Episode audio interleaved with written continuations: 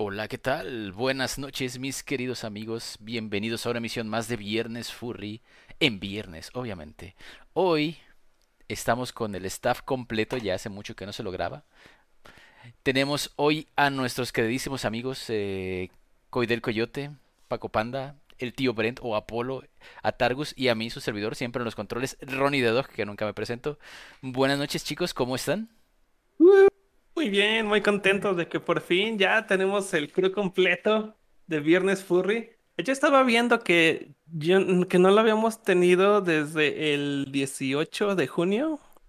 Y eso Sí, ya fue hecho. hace, hace más de un mes. Hace más de un mes que no lo teníamos todo completo, pero bueno, ya estamos de vuelta. ¿Cómo están? Pues Muy todo bien, muy bien. Creo que hablo por todos cuando, cuando digo que ya, ya incluso se extrañaba el decir, no manches, vamos a estar todos hablando de un, de un mismo tema y ver todos los circulitos en Discord de, de la llamada es como que, wow, se alinearon los planetas, han de decir los audio escuchas de Viernes Pobre. Sí, sí, ya por fin. Pero bueno, espero que todos también se encuentren bastante bien. Eh, ¿ustedes cómo están, Targos? Eh, Apolo, ¿no están? Pues sí, ¿cómo no? Sí me oigo, ¿no? sí. Sí. Sí, pues todo bien. Creo que ha sido un rato medio raro, como que ha habido programas que nos tuvimos que saltar por diversas razones y como que se me fue la cuenta ahí y como ya parece que fue hace mucho que tuvimos un programa. Pero creo que en general todo ha estado bien. Por ahí viendo series nuevas, cosas por ahí. Nada, nada nuevo en cuanto a Confuror aún que podamos anunciar. Entonces, pero trabajando bien en lo que se viene en el evento en línea. Oh, qué chido. Esperemos que haya grandes cosas. Y hola, muy buenas noches. Es un gusto saludarlos en este 30 de julio. Oh, híjole, séptimo mes. El séptimo mes de volada se está yendo eh, eh, el año y yo con muchísimas ganas y ansias estoy esperando el evento en línea. Yo sé que eh, todo el comité de de Confuror nos traerá muchísimas sorpresas para este evento. Así que pues no se lo pierdan, va a estar muy, muy, muy padre. Bueno, yo espero que esté padre. Yo no conozco nada de lo que hay detrás. Este, entonces, pero de todos, modos, ¿cómo lo diré? Este, torturaremos un poquito a Targus para que nos cuente qué es lo que va a haber detrás, ¿no, Targus? Los spoilers. Por favor. No, pues, ¿qué clase de tortura quieres aplicar? No. Por suerte no estoy ahí donde tú vives. Eh, sí, lo malo. Mira, creo que lo, lo padre es que, que más que spoilers, los que tuvieron la oportunidad de estar acompañándonos en la edición virtual del año pasado, eh, tienen ya una idea de que, del compromiso que hay para hacer que, que un evento virtual que a veces sé que ya es un poco difícil no sonar con un poco de disgusto al decir, hay otro evento virtual y demás, pero bueno, creo que es por un, un- un- una buena causa, un bien común. Este, pero al menos saben que el esfuerzo por detrás de que hacer que el evento virtual se sienta especial existe y, y yo vi que hubo muy buena recepción, al menos por parte de la gente el año pasado, entonces espero que la gente también se divierta a pesar de que no, de que yo sé que no es lo que muchos esperaban tener ya este año. Sí, ya queríamos abrazos. Abrazos, no balazos. Sí. Sí, no, pero, pero bueno, a final de cuentas, creo que, creo que hablo por algunos cuando digo no todos querían ya abrazos. Y es ahí donde dices, bueno, al menos también se, se, se ve por el bien de esas pocas personas que aún se sentían preocupadas, aún no se sentían seguras y demás, donde, donde el hecho de tener esta oportunidad de, de hacer las cosas aún mejor con más planeación para el siguiente año, ah, ya que pues este año no se pudo concretar por factores externos y de salud. Sí, O es tal que vez- ten- No, tú sigue, tú sigue. Yo iba a decir una tontería, tú sigue, Targos. no, mejor di la tontería, vamos a ver qué querías decir. Vamos a reírnos Sácala. juntos. A lo mejor y no, no eran abrazos, pero podíamos, podíamos intercambiar los abrazos. eh, O sea, en vez de, en vez de que fueran abrazos que sean boops, o si no, pues ya chócalas con el codo. Ándale. Pero aunque sea que exista como un poquito de contacto físico. Mira, yo te voy a decir algo también igual de tonto para seguir interrumpiendo Targus. Podía ser así de que no manches, es, es, es salubre. ¿Por qué? Porque está habiendo contacto con guantes de por medio que se van a lavar. Entonces, pues, Ya ves. El No sé, es- ¿no? Al- Ah, Sí, o sea, ¿Al abrazar, abrazar, abrazar ¿no? Ajá, abrazar fursuit. ¿Nunca te tocó abrazar un fursuit y que estuviera y que fuera como una esponja de sudor? Como que Sí, abrazaras y un, te quedaras en, todo empapado de que de un sudor ajeno. un fursuit que en eso es- domingo. Sí, creo que eso es lo más poco salubre que existe al abrazar un fursuit. Y lo malo es que no es nada más sudor tal vez del fursuiter, ¿no? O sea, es sudor de todas las personas que lo abrazaron antes que tú. Ándale, sí. Bueno. Eso Y sí luego ha se quejan de que, ay, ¿por qué Pepe Madero se, ve, se limpia los vestos? No, imagínate. Imagínate, ándale, de hecho yo, o sea, yo sé que ya nos estamos medio, ni siquiera hemos empezado ningún tema, ya estoy indagando en otros. Ahí Pues yo estamos recuerdo- sí, Yo recuerdo divagando esa- por otros. divagando, pero está bien, para eso es el programa, ¿no? Recuerdo esa noticia. Y, y- y yo recuerdo esa noticia después de haber visto el video. Y yo no sé si ese mismo tic de que ves el video y hasta tú mismo te quieres limpiar diciendo, güey, yo haría lo mismo, ¿no? Como que, Sí. pues, oye, tampoco es como que, ay, por ser figura pública ya tengo que dejármelo ahí impregnado. Pues no, no creo que sea falta de respeto limpiárselo, creo que es más falta de respeto hacerlo sin preguntar primero, ¿no? O sin saber siquiera si el artista, el cantante está bien con que hagas eso. Totalmente de acuerdo. Pero bueno, eso ya a ver, fue un Targus, poco- Targus, ¿qué ibas a decir? que ya te ajá. interrumpimos demasiado. Ah, pues nada más que, primero que nada, el hecho de que una convención siempre tenga como el tema este del concrude, pues es un mal indicador de, en una de que algo situación... hacemos mal. Ajá, o sea, en general, pues es un evento social, hay un montón de gente, vienen de varios lados, o sea, los riesgos están ahí. eh, en, cua- en cualquier situación no pandémica, de adquirir, pues, alguna gripe, alguna cosa que, que, pues, no es letal, o sea, son cosas muy normales. De hecho, hasta se puede pensar que son cosas necesarias, ¿no? Porque la... te enfermas eh, en algún momento y ya genera resistencia a alguna enfermedad. o sea, de- el problema es no tener en general una buena salud y, que ese tipo de, de cosas te, pues te peguen, te den fuerte y, y eventualmente deterioren pues tu, tu calidad de vida. Pero pues hablando del tema del, del COVID, ya que es como un tema más grave, pues sí es muy difícil como que apostar porque no va a pasar nada, ¿no? Y decir, no, no va a pasar nada. O sea, ten- tendríamos que tener un, una certeza muy, muy grande de que de verdad no va a pasar nada, como para que querramos aventarnos a hacer el evento. Y en, cier- en cierto momento del año yo sentí que ya estábamos cerca como de tener esa certeza, pero después pues no sucedió. Después se nos vino este tema del, de La las variante. variantes, eh, el tema de que la vacunación pues sí está avanzando, pero pues mucha gente como que no, así como está avanzando la posibilidad de vacunarse, está avanzando la desinformación. Y pues mucha gente les tiene miedo a las vacunas como si estuviéramos, no sé, en, en qué, en qué siglo. en el feudo. Y pensando pues que, pues que algo les va a pasar. Es que sabes que la gente se sugestiona muchísimo. Pero, pero, pero, a ver, yo quería contar esta, esta historia que, que sucedió. Este, y alguien tiene este ruido en su micrófono, señor Cuaiden. Ah, sí, ok, voy a... Gracias, se lo agradezco. Hace ya casi una semana me tocó vacunarme. Em, y, y la verdad es que si uno va así un poquito, la verdad, nervioso al centro de vacunación y todo, tengo que aclarar que fue un, eh, estuvo muy bien organizado absolutamente todo, desde cómo llegas, distancia, ejercicio, temperatura y absolutamente todo, ¿no? Pero la gente se sugestiona muchísimo, muchísimo, porque al, al entrar, al ya tocarme, al sentarme, ay, bien bonito, va pasando una camilla con un señor ahí acostado. Ay, qué bonito, ¿verdad? Antes de que te vacunen. Y ese fue el mejor aliciento para poder vacunarnos. Pero aclararon ahí mismo de que el señor se desmayó antes de que lo vacunaran, ¿eh? Esa, esa es mi historia, esa es mi historia.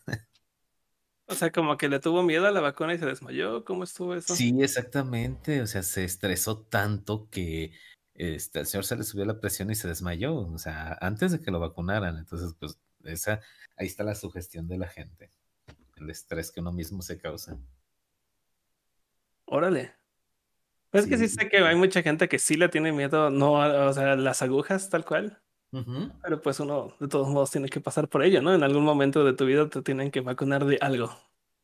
Pues sí, la verdad es de que sí, y bueno, al menos, yo no sé ustedes, yo no la, no la pasé, la verdad, tan, tan mal, por decirlo así. Sí, me dolió el brazo horriblemente tres días, el cuerpo un día, tuve temperatura, este, tuve muchísima hambre, y es algo muy extraño, que me dio muchísima hambre, todo el- como dos días tuve muchísima hambre, y pues Eso no le he hecho la culpa a la vacuna, ¿eh?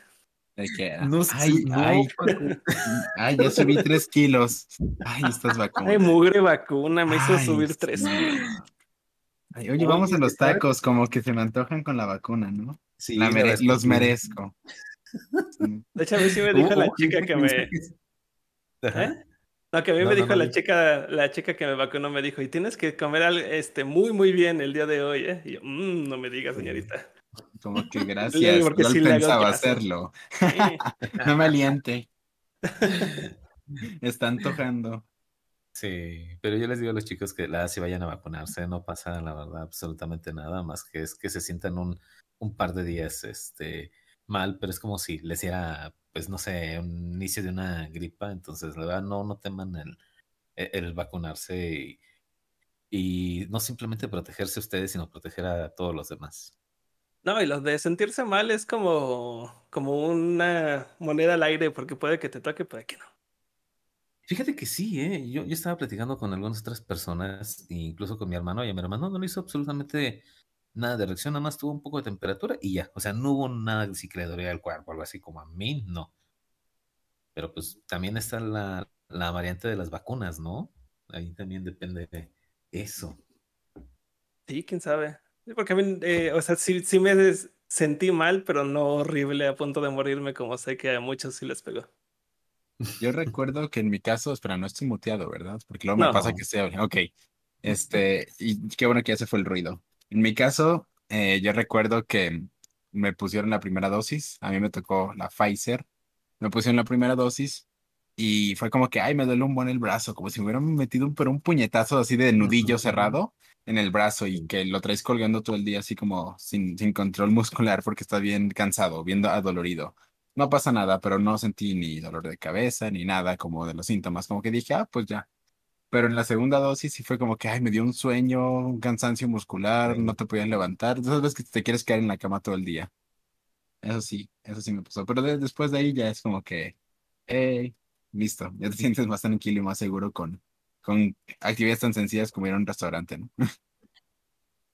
Pues que pasamos a saludar gente o pasamos a los Sí. cumpleaños. Bueno, ¿qué te parece si saludamos un poquito? Porque ya vi que hay muchos que están grite y grite saludos. Pero Sí, claro que sí, sí, sí, sí, para que, para que sepan que esto sí está en vivo, que no lo estamos Mm. pregrabando. primero que Eh, nada, Sí. no veo el spam de quien pide saludos siempre, ¿eh? Creo que se me fue su Es que, nombre. es que no, no, no sé si está. Entonces, bueno, ahorita, ahorita lo vemos. Mira, por ejemplo, Bel04 dice: Salúdame, Paco Panda, eres el mejor. Ay, muchas gracias. Eh, Guillermina Trejo, de veras, muchísimas gracias por el dibujo que, que nos hiciste, que es el que están viendo, los que nos están viendo desde YouTube, escuchando desde YouTube, pueden ver el dibujito de Guillermina, el de este día. Muchísimas, muchísimas gracias. Te quedó muy padre. Lucario Moreno Sainz. Hola, Lucario Moreno Sainz. Mira, ya te caché. Ahí estás. Un saludote. Yo sé que quieres que dices buenas noches, chicos de Viernes Furry. Saludos. Ya vi que ya repetiste el mensaje por ahí. Furry like y muchos gustos. Gracias por estar aquí acompañándonos. Yo sé que no nos ibas a fallar con tu presencia en este programa. Alex P, saludos, chamos. Saludos, saludos, eh, Alex P. Tienes un icono muy bonito de un mapache. También a Johan Wolf 24 que nos dice hola, hola. ¿Quién también? Donut08. Hola chicos, por fin Ronnie, sal- salúdame. Ay, perdón, era Ronnie que tenía que saludarme. Sí, hola, Está Donut08. Yocho Furro. Ahí está. Yocho Furro, que también nos estaba pidiendo saludos por ahí. Vamos a ver. De hecho, creo que sí, ya me confundí. Creo que ya había saludado a esta persona, pero si no, bueno, Juan de Wolf nos está saludando. También tenemos por ahí a. A Jorge Don- Samuel. Bueno, perdón. ¿Quién? Dale, dale, dale. A Jorge Samuel que dice que es su cumpleaños, que si queremos saludarle por su cumpleaños, si queremos, ¿eh? Entonces, este, ¿quieren? ¿Quieren saludarle por su cumpleaños? Vale, pues muchísimas va, saludos, saludos, Jorge. Yo quiero cumpleaños. saludar a Sancito, que ella anda a mis streams muy seguido. Gracias por irme a ver. Es cierto. Está bien padre ver cómo la comunidad de gente que te apoya mucho en los streams siempre también está aquí. No todos, Sí. pero la mayoría están aquí en A ver, aquí, ¿quiénes también. Reconozco? Que a veces está Starfield de vez en cuando. Yocho, quiero creer que es Yocho Max. Eh, Sancito. Ah, ¿quién más que esté por aquí? A veces está el cucarachín por aquí. Ah, a veces está Cucarachín, sí, cierto. que también nos viene a saludar acá. Pero bueno, también está por ahí este Shrew. Shrew. Shrew, sí. saludos. Sí, Eh, es cierto, Shrew. a Dark Rook Fox GW. Hola, ¿cómo estás? Bienvenido también por acá. A Derek Radish que nos dice, uh, Uy, el Derek, ¿dónde está Derek? Que, que no veo su UU. Sí, por ahí está, tiene un icono como verde. Es como una cereza. No sé, no sé qué sea. Ay, se trabó mi chat, pero bueno, saludos también para, para Derek Rabanazo. El rábano.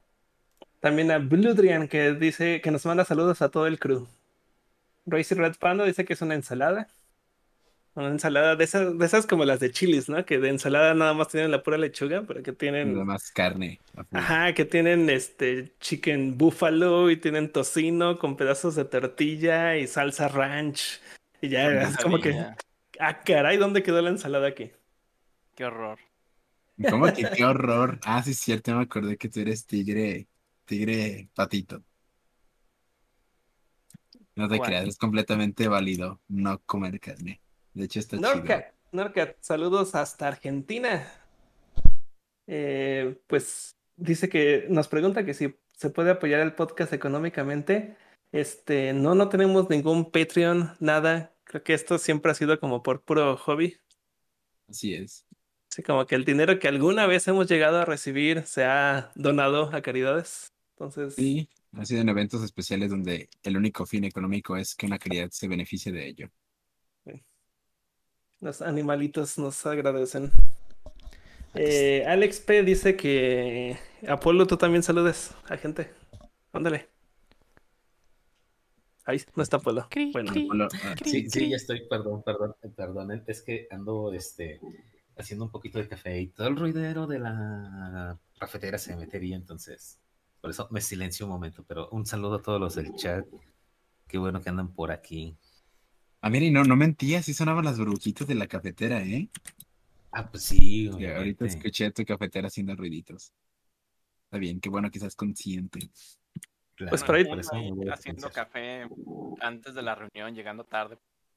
Oh, a plena No, mira, e- es como esos eh, sonidos así que no deben de faltar en la oficina. En la cafetera funcionando y todo el mundo ahí escribiendo y bla, bla, bla, bla. Así Está el ruidero de oficina. Es lo que no debe de faltar. De hecho- yo siento que Targus no llegó tarde, llegó puntual, o al, al- al momento de empezar. Ah, sí. Pero bueno, tenemos algunos cumpleañeros, aparte de este Jorge, ay, ¿cómo se llamaba? El que ahorita saludamos, Jorge. Bueno, el que estás en el chat. Jorge, un saludo por tu cumpleaños, que al parecer es el día de hoy. Pero por ahí se nos pasaron algunos cumpleaños ya pasados, ya, ya fueron de hace algunos días. Que como no tuvimos programa hace una semana, sí fue hace una semana, ¿verdad? Cuando se supone que tendríamos que Sí. tener programa. Sí, así pues es. los pasamos para hoy. Entonces, por ejemplo, está eh, Garuru. Garuru, un saludo. Me gustan mucho tus dibujos. Eh, eso fue su cumpleaños, fue el 21 de julio, ya, ya fue eh, hace nueve días. Igual que el de Mark Laug. Mark Laug, un abrazote al panda rojo. recuerda que es un, un híbrido de oso panda y panda rojo y además es verde. Está muy curiosa su persona. Sí, fue el 22 de julio. Un abrazo muy, muy grande para ti. ¿Quién más? Ustedes digan los cumpleaños. también- ¡Ah! No, acá están, acá están. Y también tenemos a Wolf Ward, eh, que cumplió años este 22 de julio. Y tengo una, y bueno, tengo dos personas muy, muy especiales, pero voy a mencionar una de ellas que es Oliver Dog. que Oliver Dog, 23 de sí. Julio, muchísimas, muchas felicidades. Que también que- súper bonito. Ay, sí, ¿verdad? dibuja increíble. Sí, Y también me este- me gustan mucho los dibujos de Oliver Dog. Qué bueno que estás, pues, en que celebraste un cumpleaños. Espero que te hayas pasado súper, súper bien. Y pues bueno, qué buena, qué buena forma de, de comenzar el, el siguiente mes. Que, que, con las esperanzas de que tu siguiente cumpleaños ya no sea durante una pandemia. Eh, ya es como media pandemia ahorita. o sea, ya Sí, ya la gente es he visto que festeja, ya, ya, ya se junta la gente, ya no, ya es como, es como una media pandemia ahorita. Es verdad, es verdad. Bueno, una media cuarentena, porque pues pandemia todavía existe. Sí, es cierto. A ver, Cuarentena. Esperemos que no regrese. Bueno, Sí, es que también. no, ya que no, que no regrese, que se vaya, Fuchi. También está Sancito, que cumplió años el 26 de julio. No, no habían mencionado ya Sancito, ¿verdad? No, ¿O sí? Ah, perfecto. Y también está Arfil 14, que el 27 de julio fue su cumpleaños. También muchas felicidades a ustedes dos. Qué bueno que están celebrando, bueno, celebraron cumpleaños hace poco y espero se le haya pasado súper bien. Y leo el último o alguien más quiere leer el último. Yo, pues, A ver, el dale, dale. último, aquí vamos a... No sé cómo se pronuncia. Paul. ¿Cómo? Paul. Como- sería como Paul, Paul. pero como, pero como pata, ¿no? Sería como Paul. Ah, como Paul, Paul, ajá, como una Paul. pata, sí. pero con el de Paul. ¿Qué? Pues qué padre que está así ese nombre. Suena muy chido, muy difícil de, de averiguar cómo se pronuncia, pero feliz cumpleaños el día de hoy, 30 de julio. Qué buen día para tener, tener un cumpleaños. ¿eh? Que ese sería mañana, ¿verdad? O hoy, si muchos ya nos están escuchando desde Argentina y Chile. Ah, y es verdad, entonces ya no cuenta lo que iba a decir. ¿Qué vas a decir? Ayer, hace, hace una hora. ¿Qué? No, pues que hoy es 30 de julio.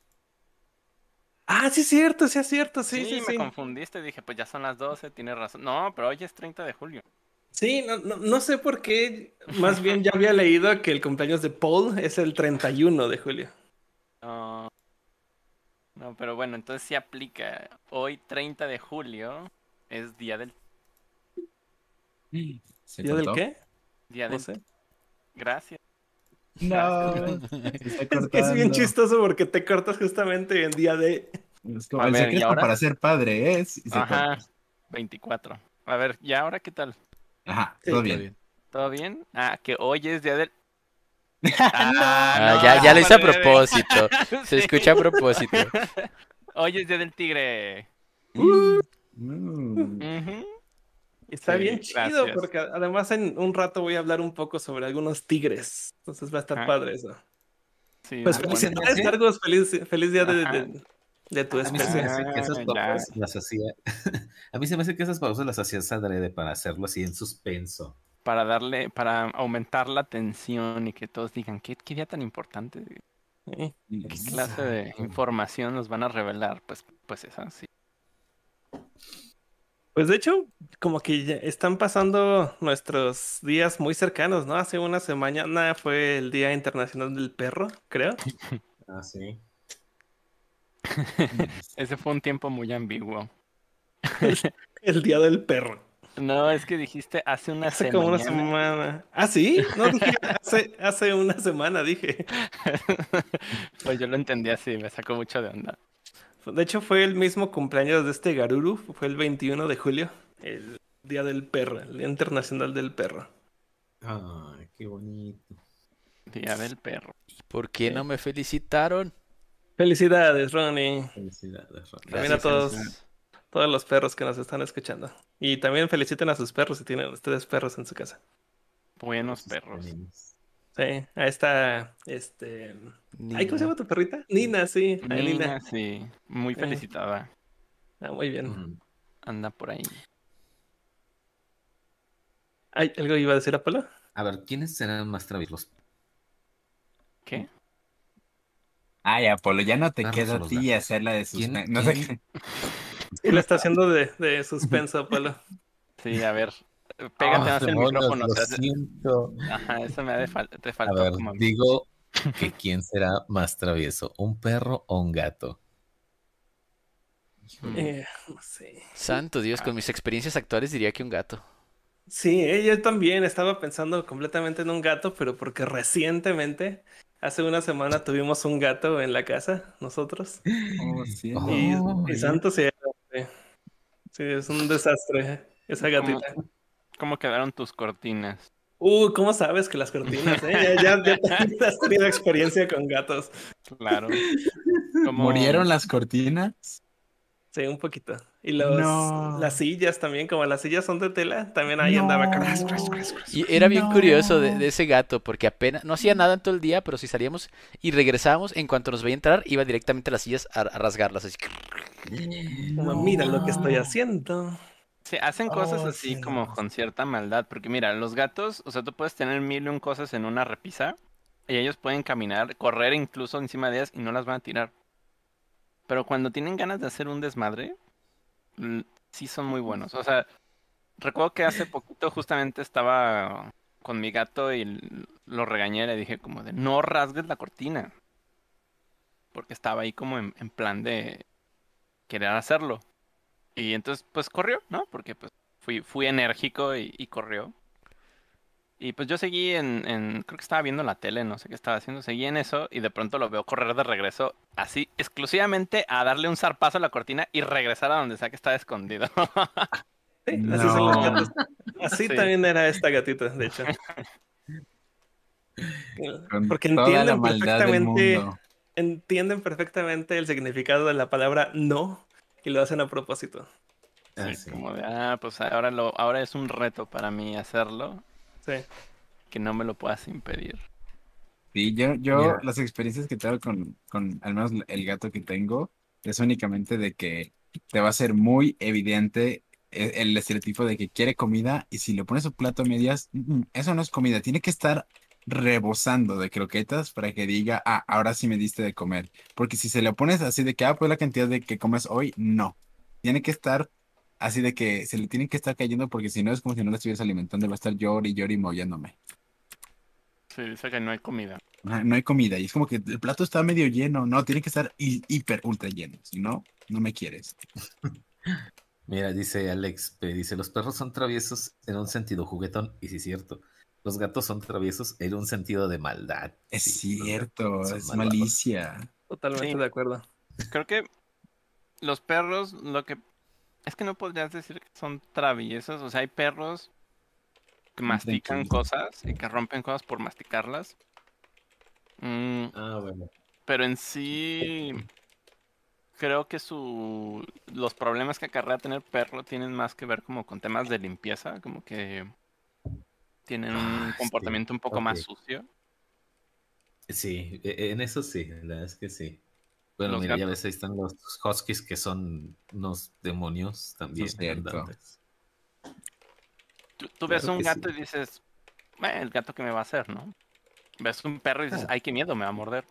Pero creo que es más probable que un, que un gato te, te lastime, Oh, porque pues los gatos son muy filosos. y eso es, esos problemas son, ah, pues justamente las cortinas, las telas de las sillas, o sea, todo eso corre riesgos teniendo un gato en casa.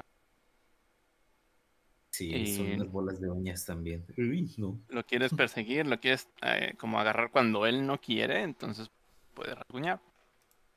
Tú, mm, dependiendo de cómo lo trates, puede ser que, que aprenda como a ser más tranquilo con, con el tema de que lo agarres. Yo tengo cinco gatos, ninguno me rasguña Ah. como a propósito, ¿no? O sea, si se pelean porque tienen sus enemistades entre ellos, los tengo que tener como algunos en un lugar y otros en otro. Si se pelean, hay como que. Ahí sí corres el riesgo de que te rasguñen, porque me ha pasado que separándolos de peleas, termino con las manos, manos todas tasajeadas. Pero. No, no sé, o sea, fuera de eso, creo que en cuanto a travesura, o sea, como comportamiento, quizás el gato sí es un poquito más travieso. Yo también creo que son más traviesos los gatos y que son, son más posibles, o bueno, son más, se me fue la palabra, son más propensos a, a ignorar tus regaños y hacerlo con más malicia. Creo que un perro si lo regañas de la suficiente forma adecuada, va a decir, ya definitivamente no quiere que haga esto, no lo voy a hacer. Un gato no. Sí. Y es más común que, que los personas que tienen perro tengan un espacio en la casa para el perro. Puede ir desde que el horrible techo, que no debería ser, pero hay gente que sí los tiene. O a veces un patio que está amplio, el jardín.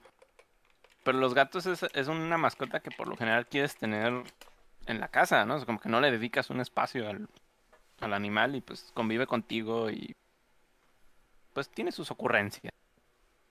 Sí. Sí. Yo Aunque la verdad personalmente- tiene ajá. su lado bueno de siempre tener una mascota a- al lado de que puede estar mimándolo, papachándolo y, y, y Creo que Apolo tiene que revisar su micrófono. Hola, Sí. soy A ver. Apolo, no soy Creo- una creo que es su internet, ¿no? Sí, probablemente, Sí, porque sí se corta de vez en cuando. O puede ser que lo el tenga muy separado. muy mal. No, tal No, vez. la verdad es que el internet ha estado muy, muy mal y es que están montando redes aquí otra vez y está horrible. Pero bueno, por ahí este Alex Pem preguntaba que cómo va lo del libro de Arte Viro, qué avances hay. Y hay avances muy considerables. Este sí he estado un poco atrasado con el tema de la edición del libro. Es mucho, mucho más tardada de la que yo me pude haber imaginado. Este, pero ya casi la terminó. Entonces ya casi va a empezar la producción de impresión. Pero Está muy padre. de todas maneras, el plan siempre ha sido mandarlo para septiembre, ¿no? ¿Cuándo, cuándo tenías planes de enviarlo? Había dicho que en agosto iba a empezar a enviarlos. eh, yo creo que en agosto sí ya va a estar, van a estar impresos, pero a lo mejor en la segunda, en la segunda mitad de agosto. Entonces sí va a ser septiembre el mes en que voy a estar mandando principalmente los libros. Eh, y sí, mira, hablando de, de andar mandando cosas, eh, justamente fui a revisar apenas mi, mi apartado postal y resulta que re- recibí una, una carta de, de un chico llamado Ramsey. Eh, ándale, sí. Oh, No, no. es una, una carta bastante curiosa porque eres- es un chico de Estados Unidos. Este, me manda una carta diciéndome que él este, colecciona autógrafos de mascotas y personajes de alrededor del mundo, que él tiene una gran colección de, de personajes así, y que quería eh, tener una, un autógrafo mío. Pero además fue como bastante considerado esta persona porque en la misma carta me envió una hoja en blanco para que ahí mismo le pudiera yo incluir el autógrafo. Y aparte me envió eh, un, un sobre, un sobre aparte, un sobre eh, vacío, como para que ahí mismo ponga la carta ya con su, con su dirección y todo. Y además en ese sobre incluyó una estampa del... Una estampa postal internacional de Estados Unidos para que yo se lo pudiera enviar de vuelta sin que me cueste nada, pero así nada, nada, ni siquiera la hoja, que yo no desperdiciara ni siquiera una hoja para que yo mismo la autografiara ahí mismo. Es más, que lo recibiera y ahí mismo se lo regresaba, ¿no? Estuvo, estuvo muy curioso porque sí, primero lo curioso es que él quiera, él me haya mandado una carta física pidiéndome un, un autógrafo. Eh, Y aparte, y aparte como si yo fuera pues una mascota y un personaje y creo que en parte pues eh, el personaje de Paco Panda sí es un personaje, pues sí podría contar como una mascota. Eh, y se me hizo como un detalle como muy muy lindo que además incluyera el sobre con la estampa ya prepagada, es como que me prepagó su el regreso de la carta. Pero pues ahí no pensó muy bien tampoco porque, o sea, estuvo muy bonito el detalle, pero el problema es que la estampilla es internacional, porque sí, pues sabe que yo soy, yo soy de México y regresarle a Estados Unidos sería un envío internacional. Entonces me incluyó una estampilla internacional, pero de Estados Unidos. O sea, eso, eso lo ven los de la, los de la oficina postal de México y dicen, ¿esto qué? o sea, esto, esto no cuenta, pues. Pero pues bueno, ya me quedé con su, con su sobre y su estampilla. Eh, no voy a usar la, la hoja, no usé la hoja que me adjuntó en la carta porque ya era una hoja que se había maltratado mucho. Entonces sí le hice, le, le imprimí una foto con mi, con mi Fursuit y ahí le, le hice un autógrafo y pues ya yo pagué los 11 pesos que me costó regresarle la carta. Entonces, pero, estuvo, Oh. pero estuvo chido, estuvo muy padre, es una anécdota muy, muy padre. Sí, o sea, 11 pesos son como 50 centavos de dólar, o sea, no, no me pesan en lo absoluto, aunque hubiera costado más si se le, si le hubiera hecho, si se le hubiera devuelto. Pero se me hizo como un detalle bien, bien padre. Nunca me hubiera imaginado que iba a recibir algo así en el apartado postal. Eh, Está Paco, bonito el ¿quier- detalle. ¿quieres que muestre la carta? Sí, sí, sí, sí. A ver, ¿se puede? A ver.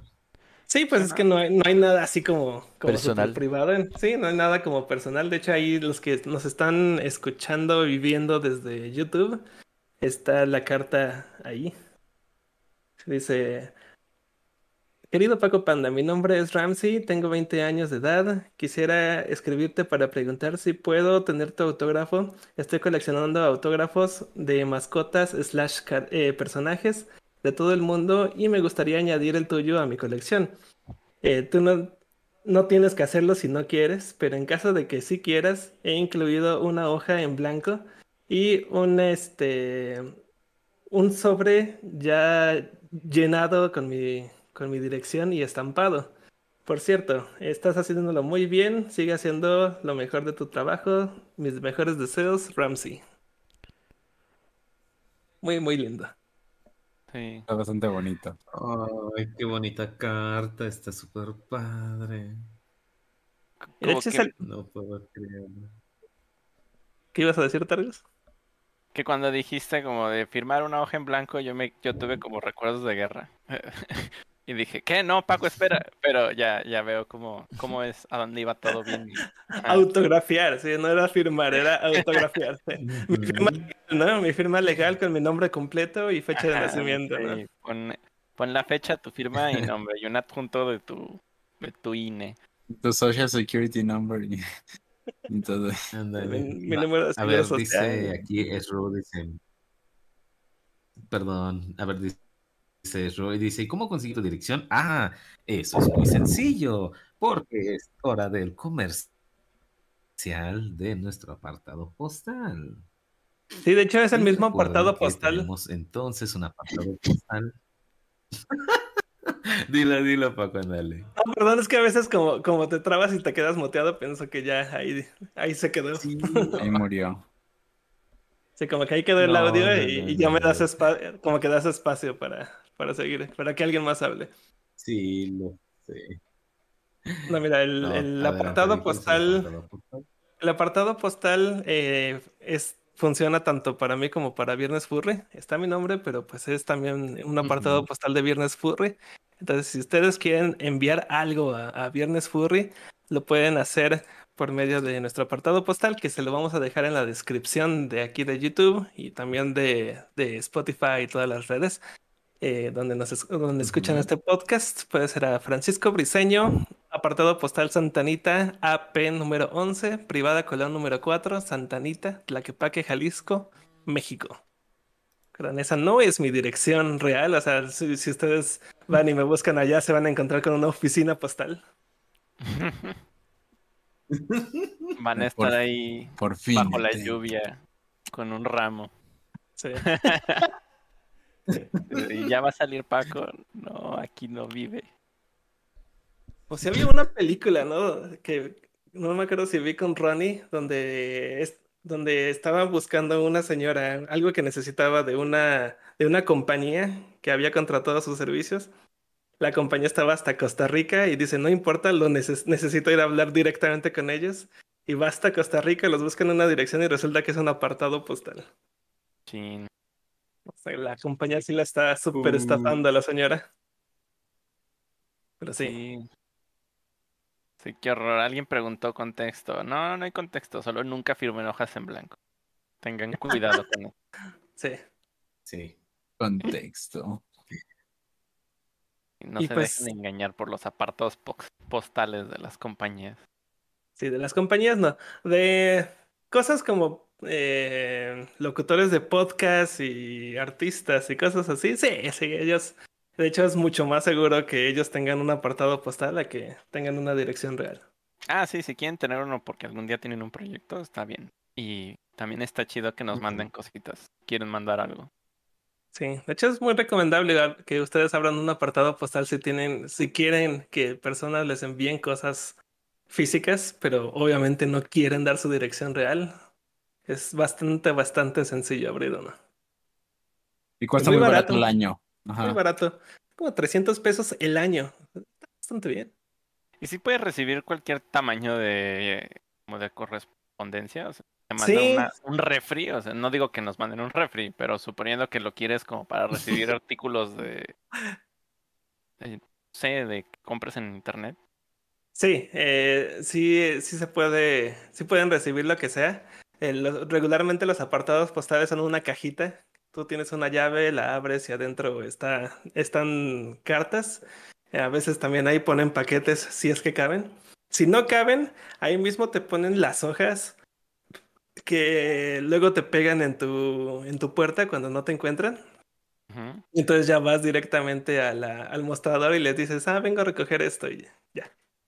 Eso es cuando es más grande de lo que podría caber en, el- en la caja del apartado. Pero bueno, así fue. Eh, pues, oh, mira, qué bonita historia. A ver. pues nada, que estamos en medio de los Juegos Olímpicos. No sé si ustedes los han estado viendo. Yo sí, me- no sé por qué siempre me encanta. Me encanta tanto ver los Juegos Olímpicos como cuando hay mundiales de fútbol. Es la única vez Ah, que sí. veo que veo partidos de fútbol es en los mundiales. La única vez que veo deportes televisados es durante los Juegos Olímpicos.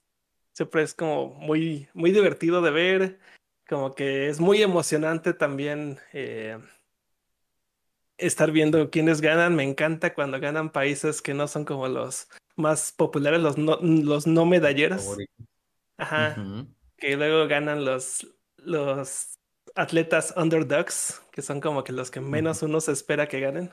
Que es como que, ah, sí, los favoritos en natación, está este australiano y este estadounidense, ¿cuál de los dos ganará? Y de pronto les gana en primer lugar uno de Túnez. Se siente bien chido. Eso me encanta, me encanta.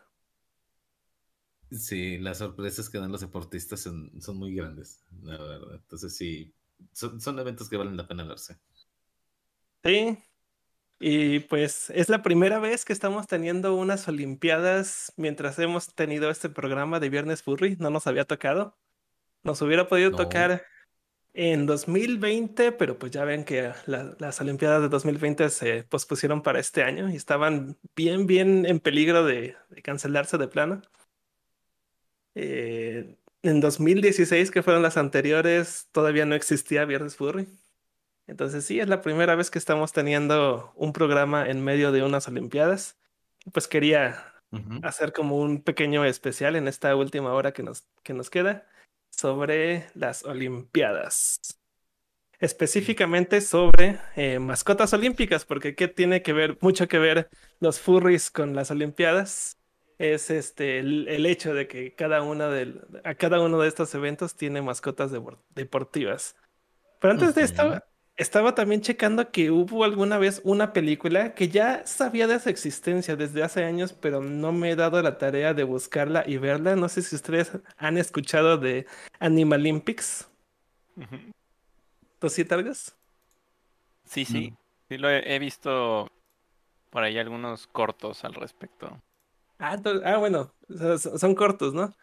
Es que se supone es una película, una película de 1980 que precisamente se iba a hacer eh, como encargo por, porque en ese momento iban a estar los Juegos Olímpicos de Moscú 1980. Eh, al final, bueno, realmente se quería hacer como una serie de televisión con motivo del- de los Juegos Olímpicos de los, del 80, pero resulta que existió todo este boicot soviético. Lo, bueno, lo, más bien los americanos no quisieron participar en, en las Olimpiadas de, de Moscú por todos los problemas que estaban teniendo en la Guerra Fría. Em, y al final dijeron, no, ¿sabes qué? Esto de los de esta serie de televisiva de los Animalympics, no. Y mejor la hicieron película, pero según la hicieron como por motivo de los Juegos Olímpicos de invierno de aquel año. Pero Ujú. lo que está interesante de esta película es que son eh, puros animales antropomorfos en un mundo donde únicamente existen animales antropomorfos. Y, y pues que todos est- están en las Olimpiadas. No sé qué tan bueno sea o qué tan mala sea esta película, eh, porque no es fácil de conseguir. Es conseguible, eso sí, pero como dijo este Coidel hace rato, es, pel- puede peligrar una hora y media de mi vida en ello. Es un sync donde en vez de cantar son atletas, pero No, de nuevo, el disclaimer es de que si, si alguien dice, ay, por, por Fury la recomendó, mm, no, estamos poniendo contexto de que existe, pero de nuevo, puede peligrar una hora, una hora y media quizá de tu vida y unas cuantas neuronas de tu cerebro que ocupen ahora memoria de eso. O sea, Se ve el diseño de personajes. Claro que no es una pérdida. es- ahí hay algo. Ahí hay unas raíces muy fuertes. Ve, ve ese diseño de personaje. O sea, sé que ese no es el arte oficial de todas maneras, el que está ahorita. Ese solo es un póster, ¿no? Ajá, ese, pues se podría considerar fanart. No sé qué tan reciente sea, qué, qué tan al tiempo de, de la, de la producción original haya salido ese, ese dibujo. Pero de todas maneras, creo que la estética que tiene está chida. Sí, y ya las... Bueno, tú sí has visto clips, ¿verdad? Sí, sí me ha tocado ver algunos clips y según yo está en YouTube, puedes encontrar todo en YouTube, ahorita te confirmo, estoy como en proceso. Estaba pasmado viendo el dibujo, pero ahorita confirmo si lo encuentro. Sí, porque realmente la animación, o sea, ya cuando ves frames de la animación no se ven así como los que se están viendo en ese póster. Creo que también sería todo un tema de qué onda con qué, qué pasa con, a veces con los pósters de las películas antiguas, ¿no? ¿Quién los aprobaba? ¿Quién los hacía? ¿Quién los aprobaba? Que luego no tenía nada que ver con el arte que ya después sí veías en la película. Pero, pero sí, se- creo que nada más lo menciono para decir de su existencia. Pueden ustedes seguir eh, indagando un poco acerca de esta película. A lo mejor y terminan viéndola y resulta ser muy buena. Yo, yo creo que también debería de, de verla para ya el próximo programa poderles decir, ah, sí, véanla, estuvo bien chida. Ya cuando ya hayan pasado incluso los- la ceremonia de clausura de Tokio 2020 Ujú. y confirmarles si, si valió la pena o no. Sigo Pero viendo bueno, que hay cortos, o sea, como fragmentos, no encuentro que haya como un... Bueno, aquí hay un full movie, son 23 videos. Este... ah, dividido, en- dividido en 23, entonces es como uno de 23, dos de 23. Sí, pero... No, creo que sí están ahí todos, ¿eh? Creo que esa lista sí trae un video por, por fragmento. Es que no es cierto, es que lo estoy así como adelantando y está muy raro. O sea, no sé si le metió imágenes extra para que no se lo den de baja, pero pues chance y sí funciona.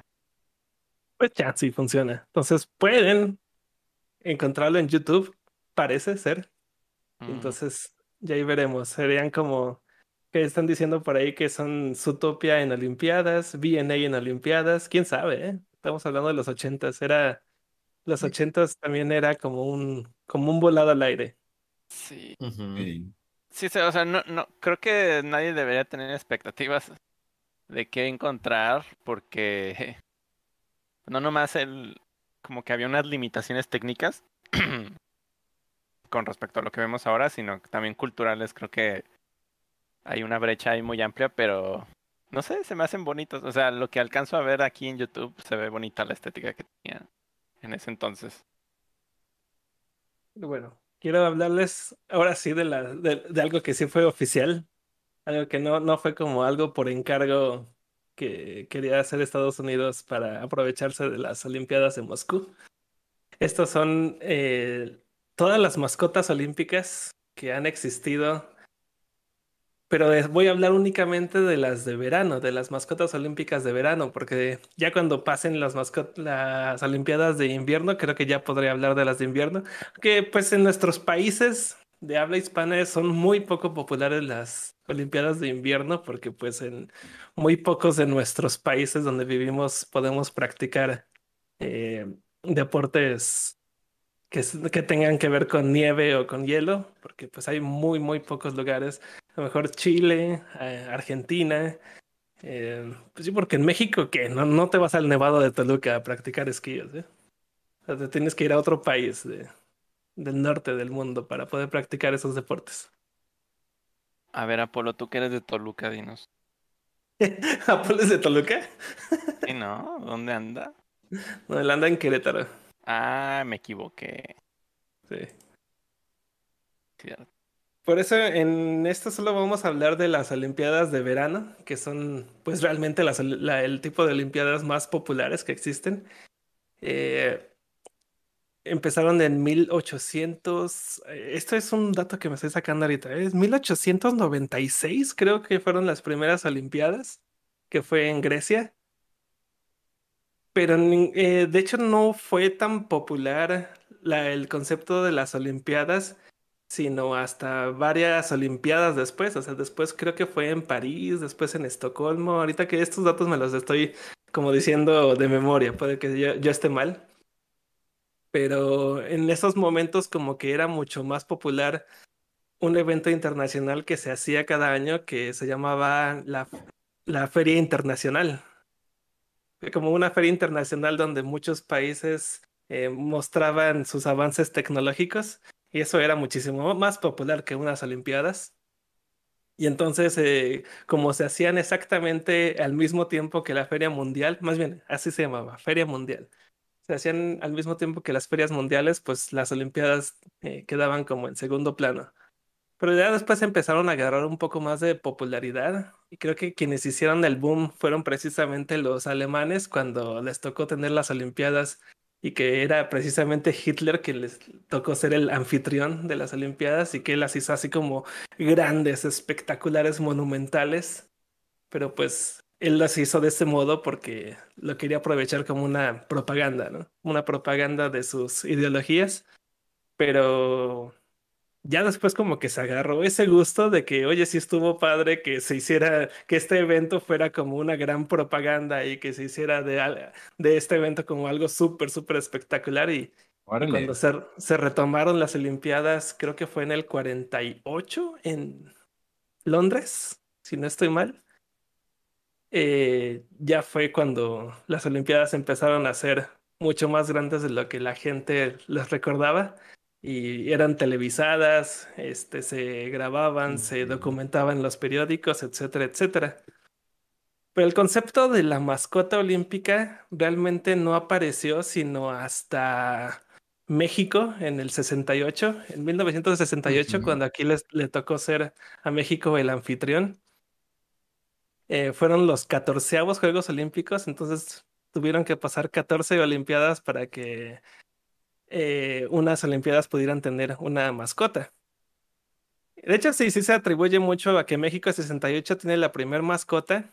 Y recuerdo que en reportajes y textos donde hablaban sobre las mascotas olímpicas, siempre dicen que la Paloma de la Paz fue la primer mascota. Aunque esa como que más que mascota, no sé si ya la están viendo en pantalla, por ahí se van a estar tardando un poquito en aparecer. Ándale, ahí está la, la, la paloma. Más que una mascota como los personajes que conocemos hoy en día, esto parece más como un logotipo, ¿no? Como un Es el trabajo de... vector. Ajá, así como de un trabajo de un diseñador gráfico. Pero pues este logotipo con una paloma representaba la paz entre las naciones del mundo. Pero, sin embargo, ya indagando un poco más en el tema, eh, en realidad existía otra mascota en México 68 que fue como un poco menos popular y que tiene un parecido más cercano a lo que hoy en día conoceríamos, al menos cercanamente, como una mascota.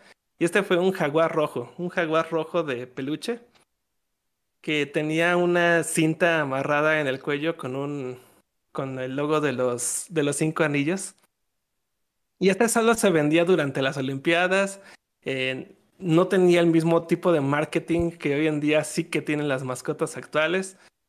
De hecho, este, esta mascota era más conocido, era más conocido eh, pues como un producto interno que se podía uno conseguir en México en las tiendas donde vendían productos de las Olimpiadas.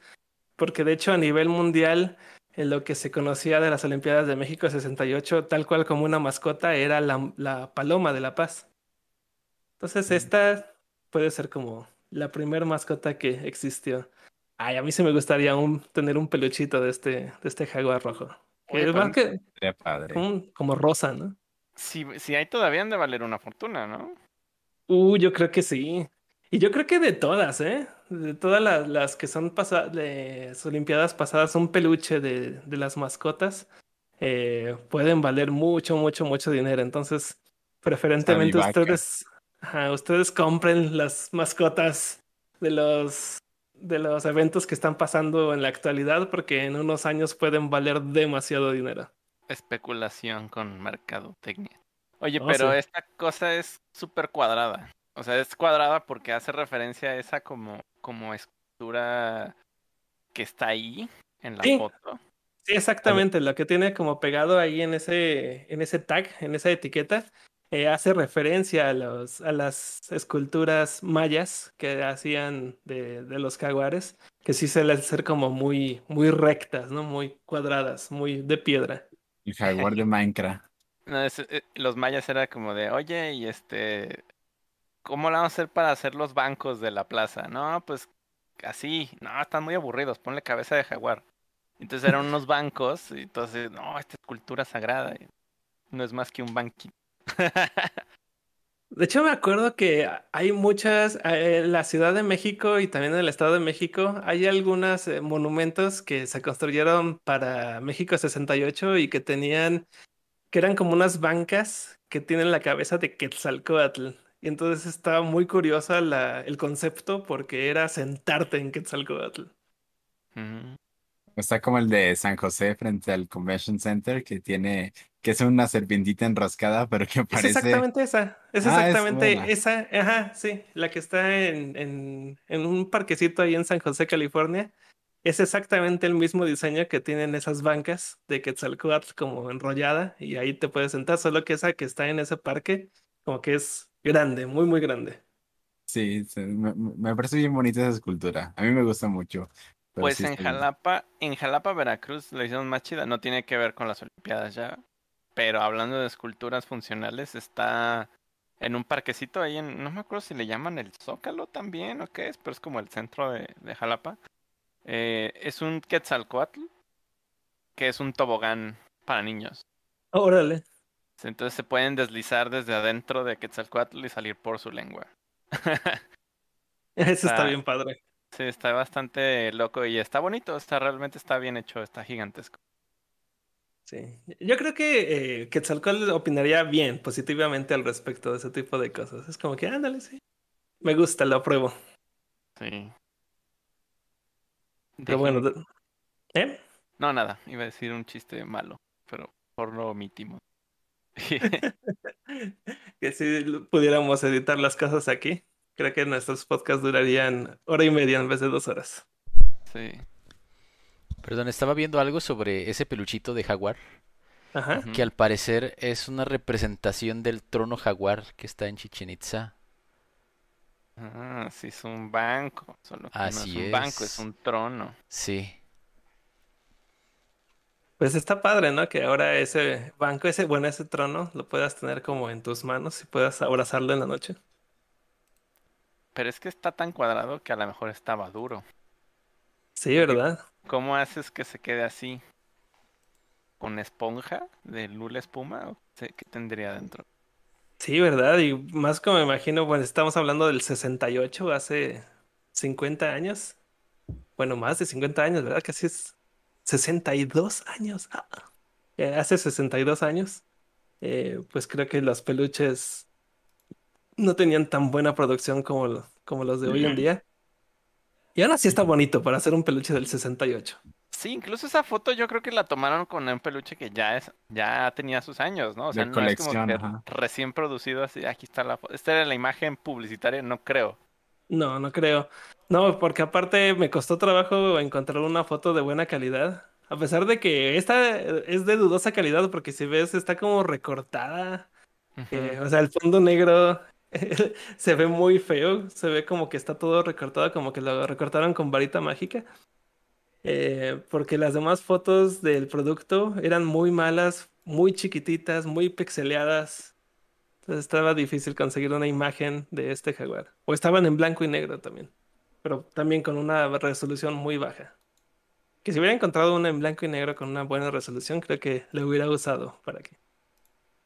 Pero bueno, lo pueden buscar así como los que nos están escuchando en el Spotify, en Google Podcast y todos ellos. eh, lo pueden buscar como Jaguar Rojo Olimpiadas México 68. Ah, Ah, está igualito, ¿eh? Sí, No está, sí, y está basado en ese. Wow.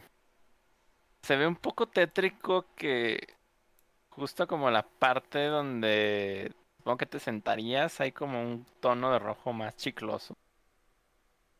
Ándale. Como si hubieran de- de- matado a alguien ahí. No sé, está, está bien, bien raro. Uf, estamos hablando de, de culturas mesoamericanas, no lo dudes. No era un trono, era un, un metate para moler carne. Se antoja sacrificar a alguien. No. Viernes de matar rucos.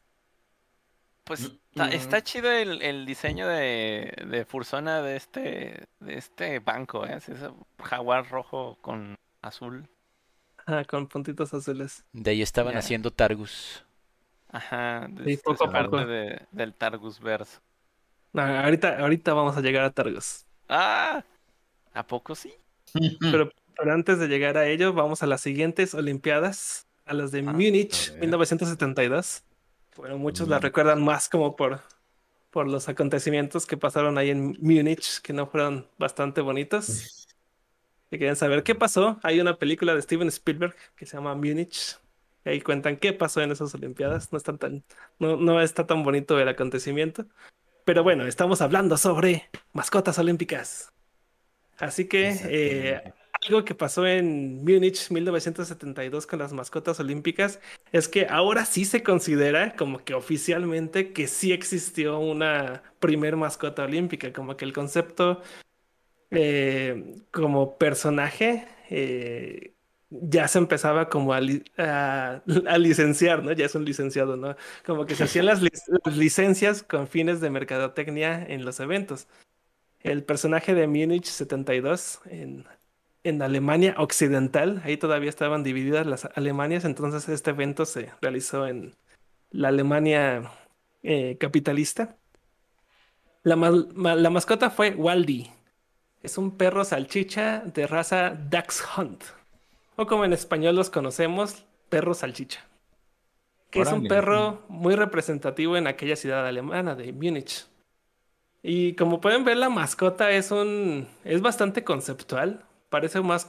sigue pareciendo más como un logotipo de una marca que como un personaje mascota, como los conocemos hoy en día. Y es que precisamente fue diseñado por un diseñador gráfico y tipográfico. Él se dedicaba más que nada a, diseñar letras. Pero le tocó diseñar a este perrito. Y, y pues está muy lindo.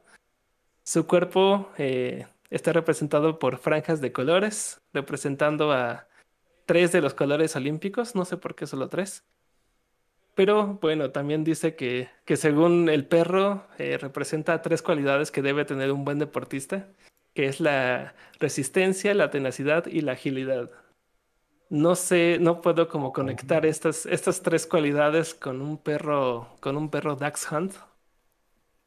¿Los perros Dachshund son resistentes, tenaces y ágiles?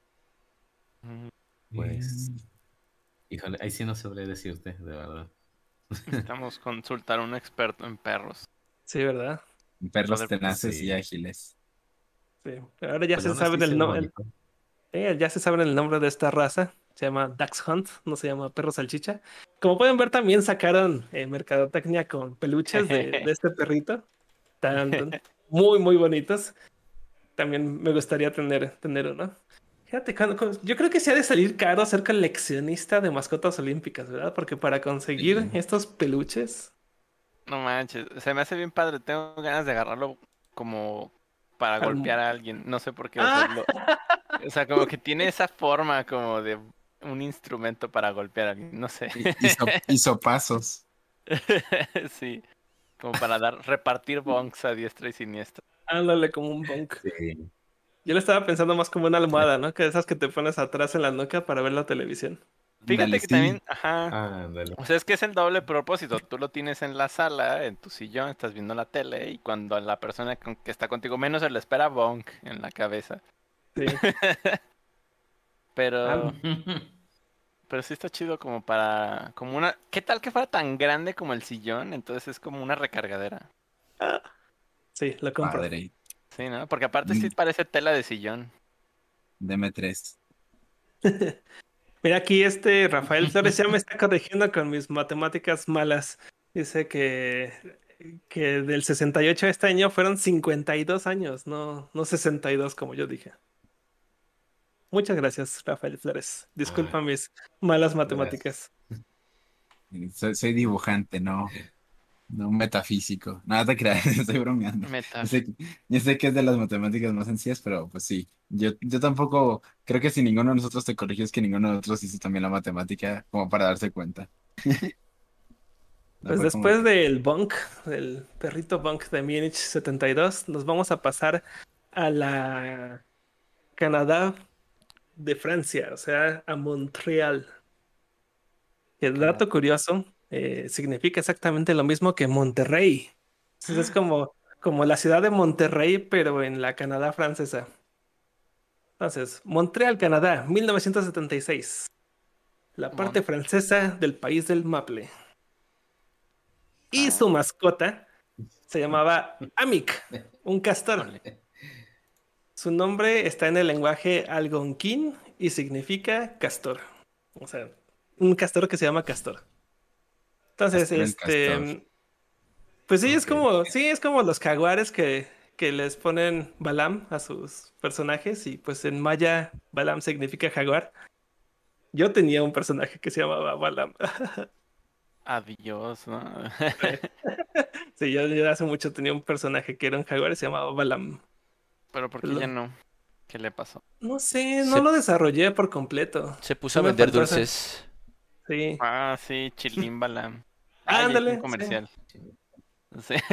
Sí. Pues sí, en... ¿eh? ¿Cómo? ¿Este es un castor qué? ¿Qué ibas a decir? Sí, sí, escogieron a un castor por ser uno de los animales símbolos en Canadá. Y de hecho, creo que el, el escudo de Montreal tiene un castor en él. Eh, tampoco era una mascota muy simpática, parece más como un logotipo otra vez. Era simplemente la silueta oscura de un castor, pero con una cinta multicolor que lo rodeaba, la cual hoy en día la asociaríamos inmediatamente más con la bandera LGBTQ más. Pero pues en aquel entonces esta bandera eh, representaba los seis colores del Comité Olímpico de Montreal. El y castor pues- gay. Sí, sí, parece más como un castor gay. Pero bueno, estos Mira. también se hicieron peluches de esta mascota, entonces también el coleccionista este super hardcore de, de peluches de las mascotas olímpicas también podría conseguirse uno de estos. No puede ser, es negro. O sea, Sí, sí, no era más que una masa de color negro con una cinta alrededor de su, de su cuerpo. y lo- sí, no. ma- Y O por sea, es alguna razón. No, perdón, que es imposible averiguar dónde está su cara. Sí. Pues es que tal cual era como el logotipo, ¿no? Hicieron un logotipo en peluche. Sí. Sí, ya me están criticando por decir no. que era negro, pero es negro, negro. O sea, es negro, color, no hay color. O sea, eso no se hace en, en nada. O sea, no, no, no puedes. Pues no. Pues es que solo era como la silueta, era una silueta en peluche. Y también tiene una, una cinta roja, que esta hace más alusión a las cintas de las medallas que cuelgan a los ganadores de las medallas olímpicas. De hecho, era con el mismo diseño que, que en aquel entonces tenían para las cintas de, de, los, de las medallas. A mí se me hace que esa cinta se la pusieron nomás para que digan, ah, mira, sí se nota el castor ahí. Para que lo puedas encontrar. Es que. No, es que ni siquiera los castores son de ese color. Se basaron ¿No? en el logo y en el hecho de que decían como de cómo podemos hacer contraste con todos los colores que le pusimos aquí. Ah, hacemos negro. Pero el Pues peluche no tiene esa cinta de colores. Sí, no sé por qué no incluyeron la cinta de colores que el logotipo, bueno, que la mascota sí tenía. Por alguna razón la gente del chat piensa que soy Coidel. ¿Por qué? Pues es que están, dicen que están funándome por, por decir la palabra con N y que al coyote dicen, pero creo que no Mira son- que- Sí, qué barato te que, salió que sea el coyote, funa. no hay problema. Eh, por eso digo que qué barato te salió Eh. la funa. Aguas con el coidel, eh, que anda diciendo cosas que no se dicen. Ah, mira, me gusta el de Derek Radish. Dice, Who's that Pokémon? Sí, es un Sí, misterio. es cierto. ¿Quién es ese Pokémon? Y ya vuelve a aparecer y es el mismo castor Sí, negro. es la Nomás misma silueta. o Le sea, ponen la bandita y ya está. es, Sí. es, es un caso donde decidieron hacer el peluche de una silueta y literal es una silueta. O sea, no puedes ver dónde está el volumen. Esto es 3D. Tiene fondo. Yo Pues tengo mira. la duda, Ajá. viendo cómo era la, la forma, tengo la duda de si este peluche funcionaba como un sombrero. Oye, sí, ¿eh? Porque sí parecía un sombrero y aquí sigue pareciendo un sombrero. No sé si se puede meter en la cabeza para que lo lleves en la cabeza mientras estás ahí en los eventos. Muy buena idea. Yo creo que ya te contratarían como, como asesor de marketing para los Juegos Olímpicos. Tengo muy buenas ideas. Pues como ven, tanto en México 68, Múnich 72 y Montreal 76. No sé pronunciar Montreal como se debería de pronunciar. Es imposible para mí. Montreal, Montreal 76, Montserrat. algo así. Sí, Monterrey. lo estamos Monterrey, sí, Monterrey canadiense. Eh, pues eh, estas tres mascotas que ya hemos visto parecen más como logotipos, más que mascotas. Pero si ahora nos vamos a Moscú, empiezan a cambiar ya las cosas, empiezan como a evolucionar un poco las cosas. Eh, en aquel entonces, eh, Moscú era parte de la Unión Soviética, hoy en día Rusia. Y pues aquellas Olimpiadas a las que Estados Unidos no asistió porque no eran muy amiguitos de Rusia en aquel entonces por esa onda del comunismo y de la Guerra Fría y todo eso. Pero bueno, esta mascota de esta edición me gusta, me, me gusta muchísimo. Es la primera, genial. es la primera que pienso que ya empieza a verse como algo muy simpático. Este es un oso, ¿eh? No, solo como un paréntesis, me da risa eso de que a la fecha es como que va a haber un mundial de fútbol en Rusia. Ay, ay, no califiqué, híjole, no, como estadounidense fallé, híjole, fallé los goles. ¿Sí me entiendes, no? Que, que tampoco calificaron cuando es un país que siempre, siempre califica. Sí, pero pues esta vez sí, de plano fue el boicot muy directo Sí. y dijeron los estadounidenses no vamos a asistir eh, a la, a las Olimpiadas del, de Moscú 80. Pero bueno, eh, este es un oso pardo llamado Misha, que fue diseñado por un dibujante de libros infantiles y se nota. Se nota muchísimo, sí. En aquel entonces fue la mascota más popular en la historia de los Juegos Olímpicos y pues con razones, ¿no?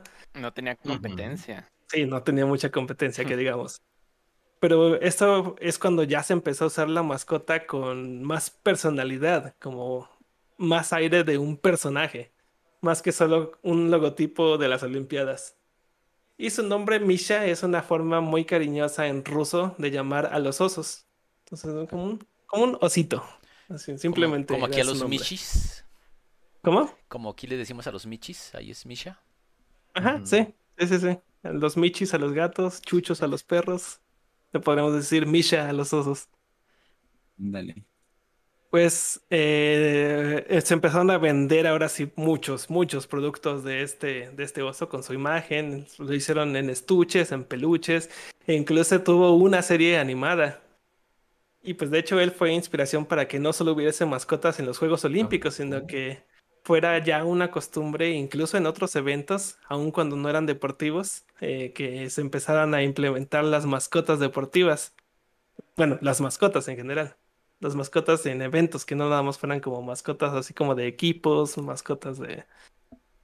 sino que ya fueran como algo, ¿no? Incluso mascotas corporativas, aquí se empezó a usar mucho gracias a, a este osito. Me recuerda su diseño a un a un Pooh que es como una versión, no sé si rusa de Winnie Pooh. Mm, probablemente, ¿eh? ¿Sí ubicas Pues, cuál es? Sí, sí, sí, sí ubico, sí ubico. Pero es que lo curioso es que sí hubo una serie animada de este, de este oso. De hecho, sí estuve viendo, pues, animaciones o sea, nada más ver cómo, se, cómo estaban animados, porque pues no entiendo nada de ruso. Pero se veía bonito y sí es muy parecido incluso la animación a aquel Winnie Pooh ruso. Sí, yo recuerdo. Ahorita estoy buscando imágenes y lo veo diferente a como lo recordaba. Pero sí se parece, como que era ese estilo. Entonces, Misha es como decir Teddy. Ándale, sí. Y es muy irónico que haya sido un producto tan vendido alrededor del mundo, viniendo de un país que en aquel momento era Comunista.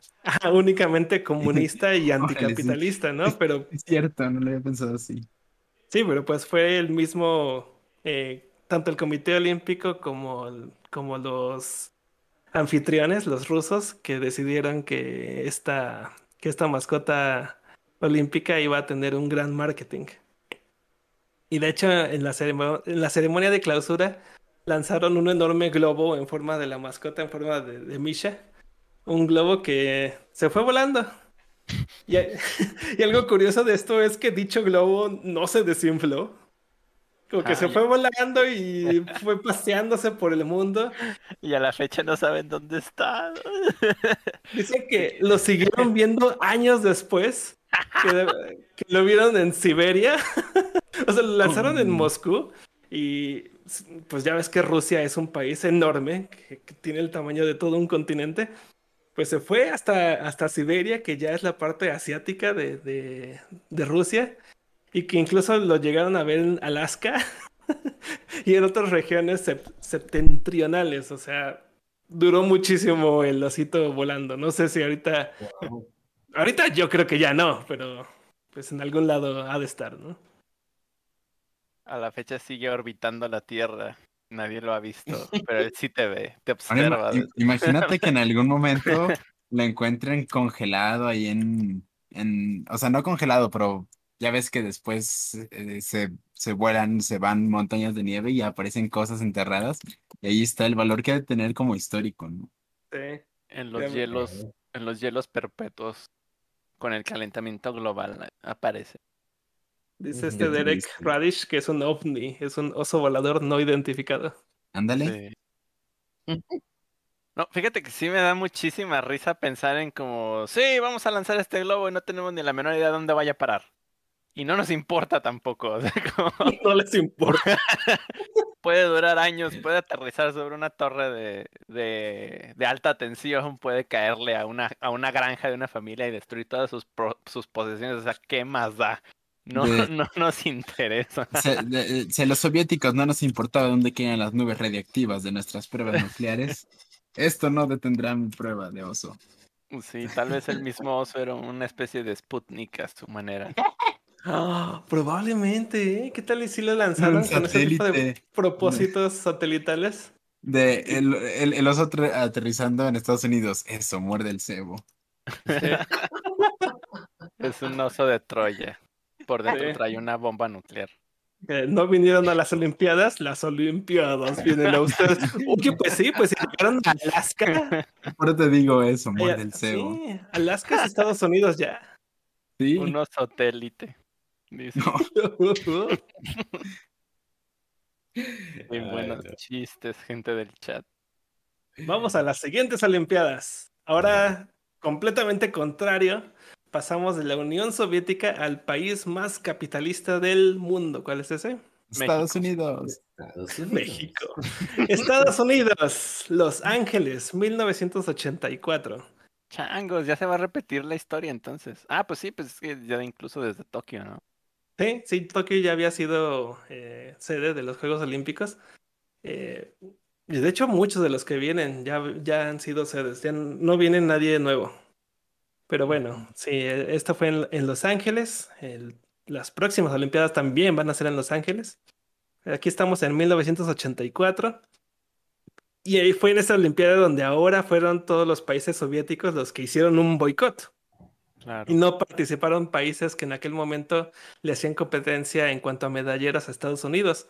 No participó la URSS, no participó Alemania Oriental, Bulgaria. Y bueno, este evento fue famoso porque McDonald's terminaron perdiendo millones de dólares al regalar hamburguesas y papas cada vez que Estados Unidos ganara una medalla. Pero resulta que el boicot soviético se, presentó como una semana antes de que empezaran los Juegos Olímpicos. Entonces, McDonald's no tenía idea de esto y resultó que Estados Unidos ganó creo que todas las competencias y McDonald's ter- terminó regalando millones y millones de hamburguesas y papas. Qué buen momento para ser capitalista. O sea que McDonald's era como de confiamos en que nuestros competidores olímpicos no, no tienen oportunidad frente a los soviéticos. Es que había competencias que siempre ganaban los soviéticos y basado en los últimos años dijeron, pues usualmente terminamos con 35, 25 medallas de oro, ¿no? Pero porque todo lo que hacía el contrapeso pues eran estos países soviéticos, pero ahora con el medallero estando totalmente a favor pues, por la falta de países potencia deportivas, pues creo que terminaron con una cantidad inmensa de medallas de oro, lo que cuatriplicó la cantidad de hamburguesas que iban a regalar. Entonces, si la promoción les iba a salir, o sea, estoy diciendo números al aire, ¿no? 25 millones invertidos, pero se termina recuperando por toda la cantidad de personas que consumen en, en, durante el- la temporada, pues multiplicas eso por 4, por 5, por 6 y pues ahí tienes la pérdida millonaria de McDonald's, a la que los Simpsons le hicieron una referencia con Krusty Burgers. Sí, Ujú. sí, de hecho. Pero bueno, esta es otra historia. Eh, hay muchos videos en YouTube si quieren saber sobre, sobre exactamente ese evento. Es muy divertido. Eh, muchos videos en YouTube eh, que hablan sobre precisamente el boicot soviético y cómo le fue mal a McDonald's en estas Olimpiadas. Pero Oh. pues aquí estamos para hablar de las mascotas olímpicas. Y en Los Ángeles tuvimos a esta águila calva muy simpático llamado Sam. Condorito. Ándale, Condorito. Condorito. que se llamó Sam. Ay, Sam. Sí, pues su nombre viene del tío Sam, obviamente, que es uno de los símbolos norteamericanos más conocidos popularmente en todo el mundo. Eh, los estadounidenses lo que sí les aprendieron a los soviéticos de las Olimpiadas anteriores fue el poder hacer un gran marketing con su mascota. Que vaya, que lo supieron aprovechar. Obviamente. Y pues tampoco es sorpresa decir que su diseño vino directamente de uno de los animadores principales de Walt Disney, porque pues mira. lo, qué- lo es.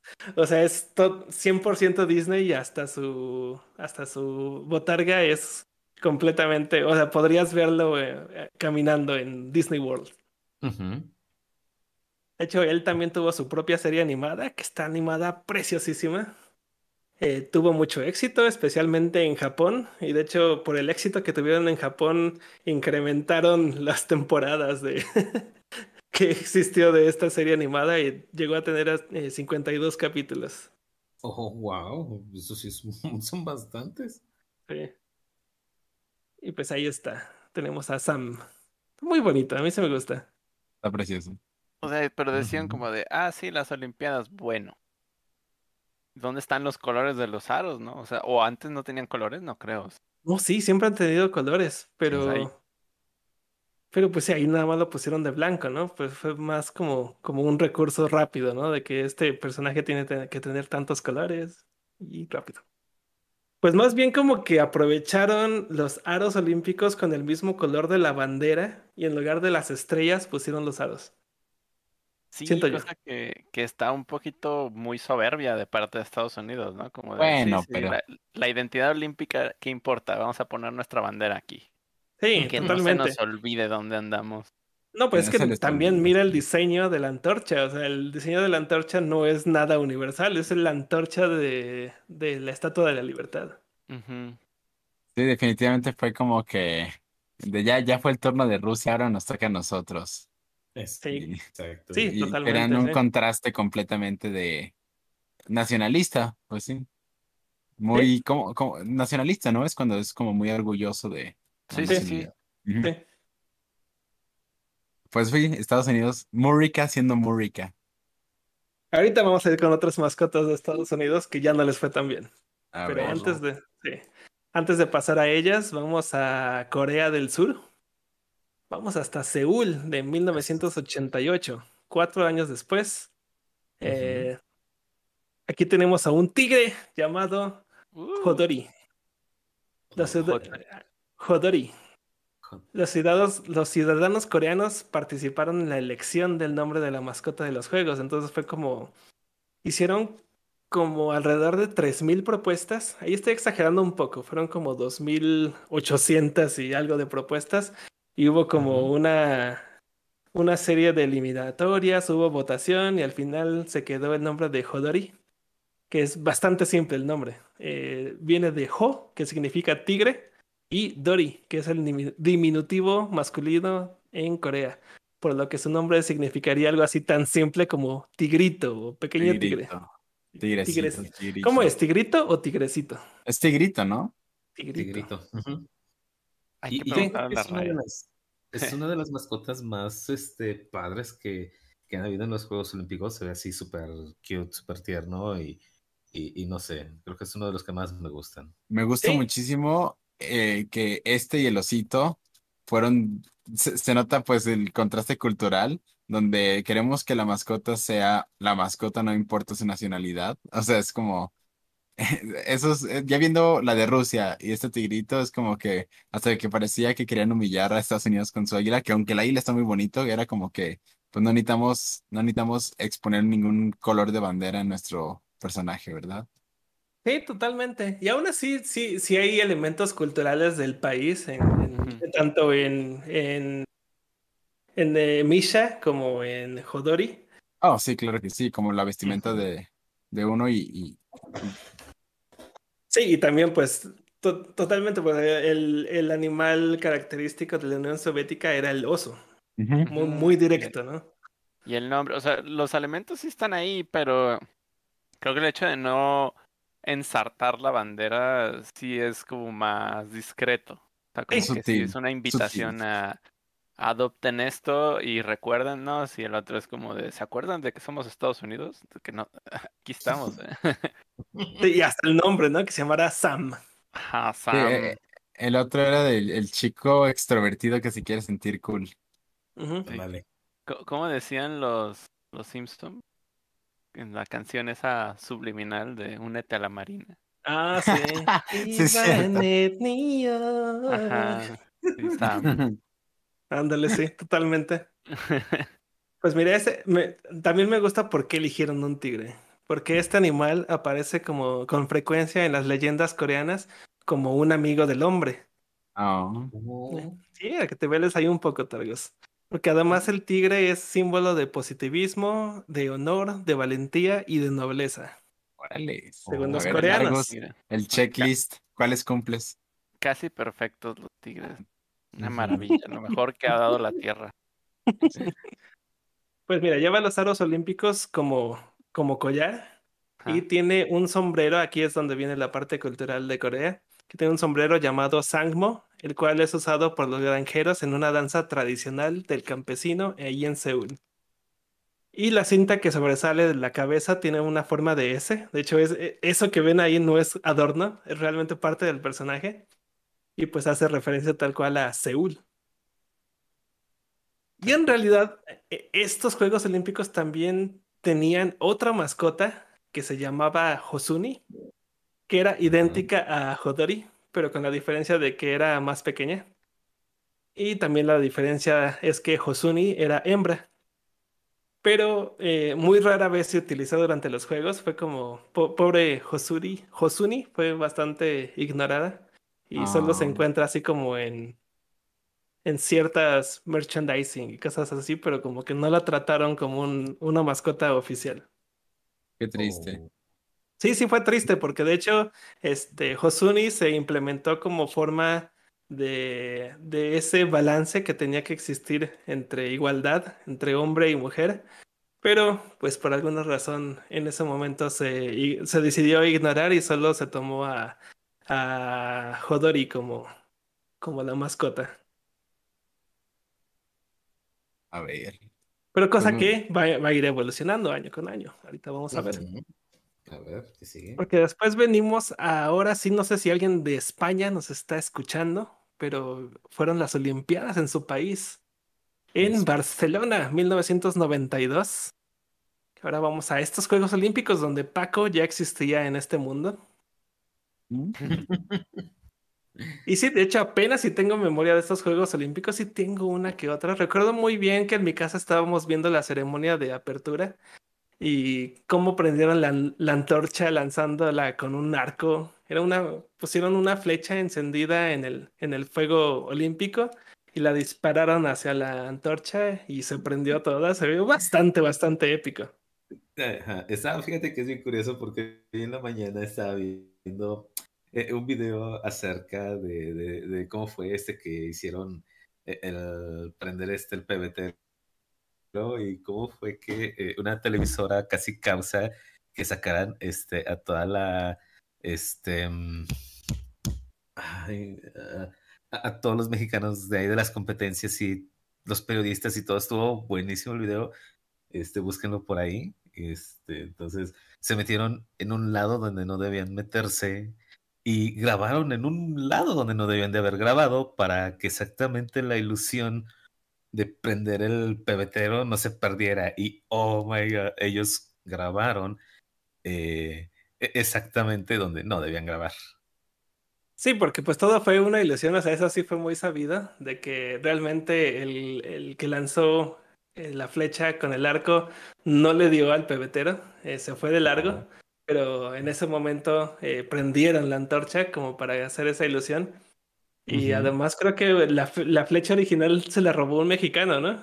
Al parecer. No, no, se la quedó el director, este, que hizo, digamos que toda la sincronía, este, mm, eh, eh, con el arquero y todo, porque usaron, probaron muchísimas flechas para que no se apagaran y cruzara así que sobre el pebetero, entonces fue el director que se quedó esa flecha y dice que no tiene planeado devolverla al Comité Olímpico, porque eh, generalmente todo ese tipo de artículos van al museo este, que tiene este, el Comité Olímpico. Entonces, él dice que no tiene ganas de devolverla. Qué mal. No tengo Sí. planeado devolver algo que me golpeó. Pues ahí estamos ya arruinando los trucos de magia de David Copperfield. Pero Sí, pues en mi momento sí me creí que, que le habían prendido con una con un arco y una flecha y se vio bastante, bastante épico. O sea, sí, mira, estuvo muy bonito. yo también tenía en ese entonces pues, un año. No, no creo que recuerde tal cual la cosa como en vivo, pero sí recuerdo esa situación de la flecha, o sea, tal vez alguna repetición que viera en, en otra, en otro momento durante otras Olimpiadas. Porque sí me acuerdo de esa, de esa inauguración. No, y es que eh, bueno, usualmente suelen hacer como recopilaciones del encendido de pebeteros porque siempre cada uno quiere hacerlo como de una forma muy única y, ajá, y peculiar. Y creo que las que más me acuerdo son precisamente de México 68 y Barcelona 92, creo que han sido los dos que, han- que son muy, muy recordables.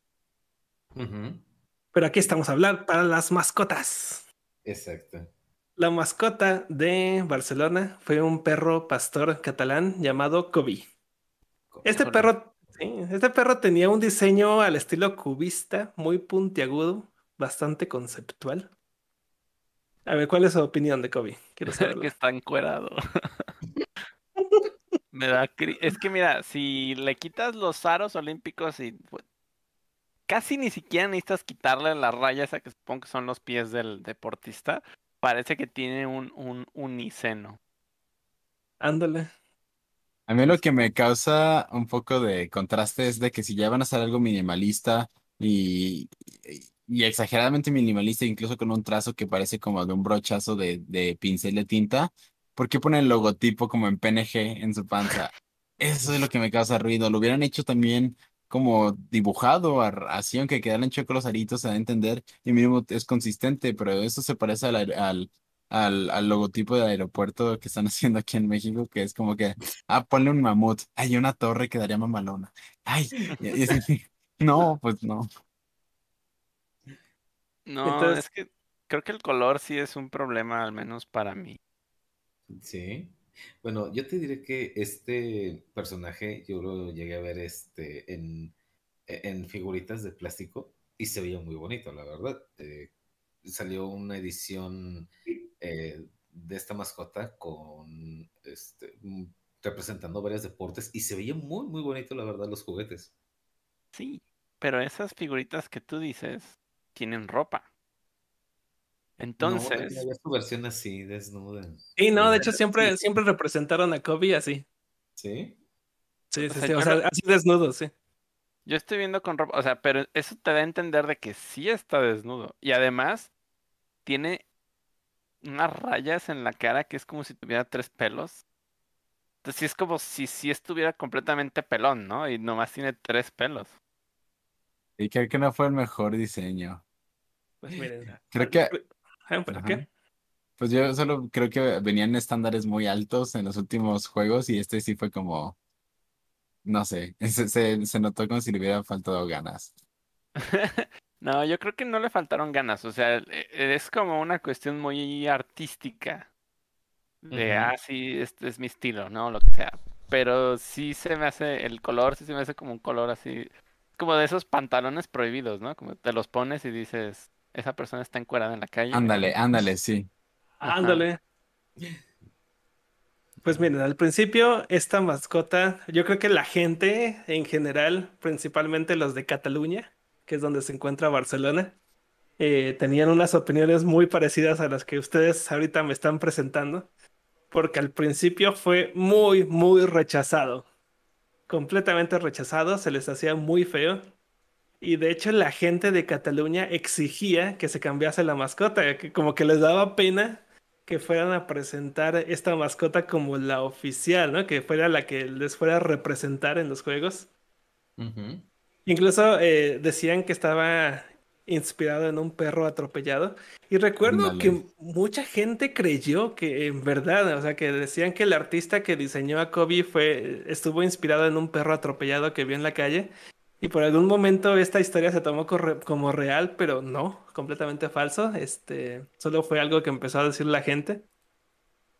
Pero, irónicamente, Kobe en su momento tuvo demasiada aceptación a nivel mundial y fue la mascota olímpica más popular en su tiempo, incluso superando el éxito de Sam y de Misha. Órale. También tuvo su serie animada llamada La Tropa Kobe, incluso una serie de cómics. Tuvo demasiada mercancía como la que tuvo este, este Apolo que ahorita nos estaba contando.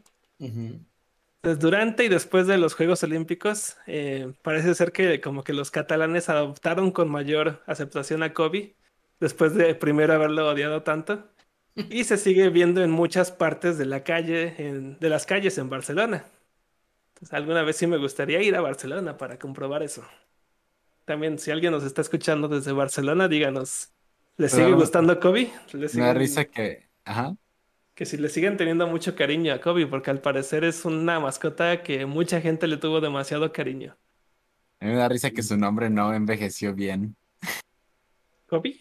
El El, co- Kobe. el Cobis. Ah. bueno, es con B grande. no, yo sé, bueno.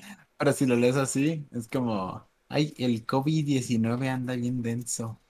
Ay, Sí, pues si, si lo buscas, sí te encuentras varios chistes de eso ya en internet. ahí, ahí lo paso a Discord para los que estamos aquí en nuestra llamada. Ahí lo pueden ver, el COVID. Ah, Ay, ya, sí. Dice COVID-92 y nos ponen la mascota. Después COVID-19 COVID-19 y como la mascota, pero como si pareciera una bacteria. Sí. Te pasan.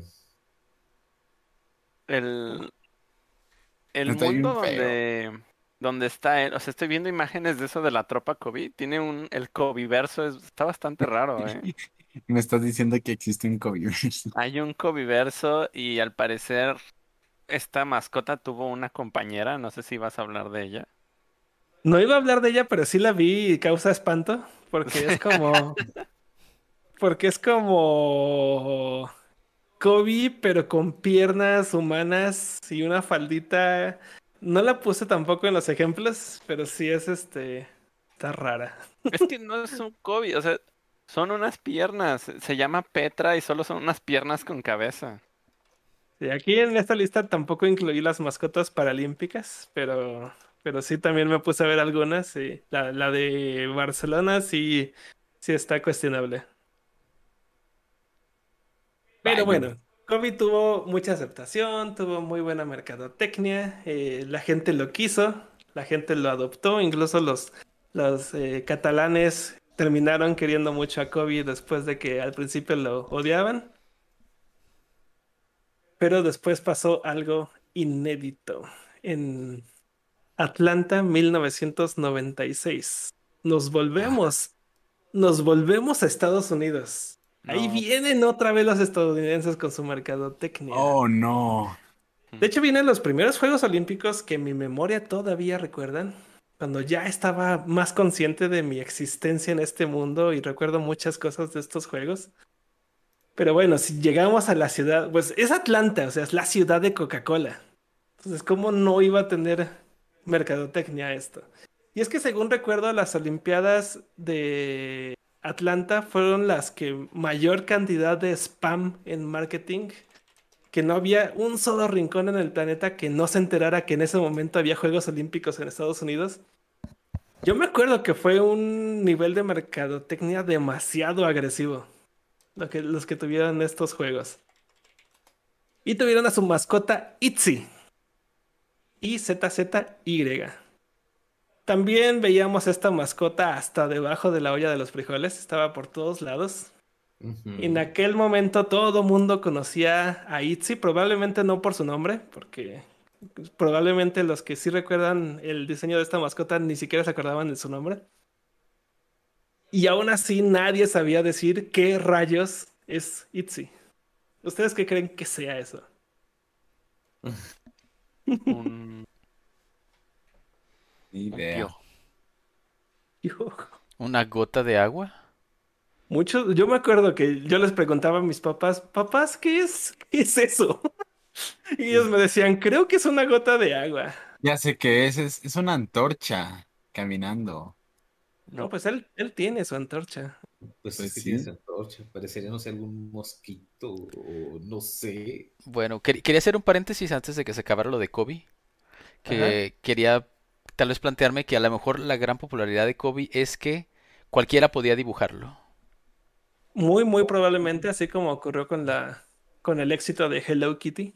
Es algo demasiado simple, pero es tan simple que cualquiera puede dibujarlo y creo que sí, probablemente en sus cuadernos en aquella época todo el mundo dibujaba a Kobe. Ajá, entonces, si aparte hubo un, una serie animada, podías dibujar exactamente al personaje sin problemas. Ujú. Cosa que probablemente no ocurra con Itzy, o sea, creo que te lo muest- te muestran por un minuto a Kobe y creo que ya más o menos puedes dibujarlo y se parece, ¿no? Pero te muestran por un minuto a Itzy y primero te cuestionas qué es esto y probablemente no se te quede tanto en tu memoria, ¿no? O sea, como los detalles de, qué es lo que estás viendo.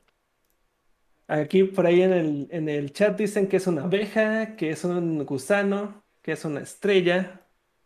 eh, algo inexplicable. Jorge Samuel está un poquito más cerca. Y sí, oh, sí, yo me acuerdo de esos vasos. Creo que los tuvimos todos. No, es que la mercadotecnia en estos Juegos Olímpicos sí estuvo muy, muy, Oh, muy, sí. muy fuerte. Demasiado fuerte. Y de hecho, Coca-Cola especialmente, pues es que estaban en su ciudad. O sea, el- los que no saben, Coca-Cola empezó en Atlanta. Sí. Y allá tienen el museo de Coca-Cola, como fans de Coca-Cola y todo de Coca-Cola. Y entonces este, no podía faltar, no podía faltar que ellos estuvieran participando hasta en el más mínimo detalle de los Juegos Olímpicos. Y de hecho, este, estos Juegos Olímpicos fueron muy criticados especialmente por el Comité Olímpico, de que parecía más como un gran comercial de todos sus productos que unas Olimpiadas. Exactamente. Eran, los- Pero- dicen que eran los sí. Juegos Olímpicos Coca-Cola. Sí, sí, totalmente. Sí, veías a Coca-Cola en todos lados, o sea, como si fuera un partido de fútbol que eh, atrás están los, las marcas. También, ahí en Atlanta 96 veías Coca-Cola por todos lados y más las marcas que pagaran. Entonces hicieran mucho, mucho comercial ahí. Pues Itzy, ¿qué es Itzy? Itzy no fue ningún animal, no es un objeto, no es una persona, no es nada en concreto. Nadie supo decir qué era, ni siquiera sus creadores. Se supone, se supone que era una cosa que porta a los aros olímpicos en sus ojos y en su cola. Y que se supone que los aros olímpicos le dan la capacidad de poderse transformar en lo que desee. Al principio se vendió eh, como esto, o sea, ese fue como su, su forma de presentarse el personaje. Sin embargo, nunca se vio al personaje transformarse en nada. Eh, también se había vendido al, principio eh, como la primera mascota olímpica que iba a ser hecha por ordenador, o sea, se- en 3D, CGI, pero tampoco se hizo. Entonces, no, realmente no es nada. El nombre de la mascota venía de una variación de la palabra What is it? O sea, que en español se produciría como ¿qué es esto? Porque la idea era que no se sabría cómo definirla. Y pues esta empezó como una propuesta que, alguien, que yo creo que algún ejecutivo se vio muy convencido porque le pareció muy bien cómo se la presentaron, pero no terminó de desarrollarse. Y luego ya era muy tarde para cambiarla. Y en efecto tuvo muchas críticas negativas desde que se presentó. Muchos le rechazaban su diseño, no era popular ni siquiera en el público infantil. Y aún así se hizo una campaña muy fuerte y agresiva de marketing, donde le hicieron su serie animada a fuerzas. Eh, incluso tuvo videojuegos, eh, tuvo videojuegos para Nintendo. Wow. En fin, que hubo mucho esfuerzo para hacer que fuera una mascota igual de popular que lo fue Kobe, que fue Sam, que fue Misha, pero pues no fue suficiente. Fue la primera mascota olímpica en recibir una recepción principalmente negativa por todo el mundo. Y de hecho, de hecho, el Comité Olímpico tampoco aceptó para nada a esta mascota, tanto así que no permitieron que apareciera en las ceremonias ni de apertura ni de clausura. ¡Wow! Incluso el propio presidente de la Comité Olímpica se negó a tomarse una foto con la botarga de Itzy. Y como pueden ver, pues tampoco era muy simpática. Ahí lo están viendo en una foto. No, no era simpática la botarga de Itzy. Yo, vi- yo hubiera dicho que era el espíritu de los Juegos Olímpicos y me la creían. Pudieron haber dicho eso, ¿eh? Ajá. Es el, es el espíritu de las Olimpiadas portador de los aros olímpicos. Ya está. una gota de agua. Mira, si hubieran hecho una mascota decente, el, el logo que tenían para los Juegos Olímpicos, así la antorcha con las estrellas, hubiera estado, híjole, épico los dos, pero bueno.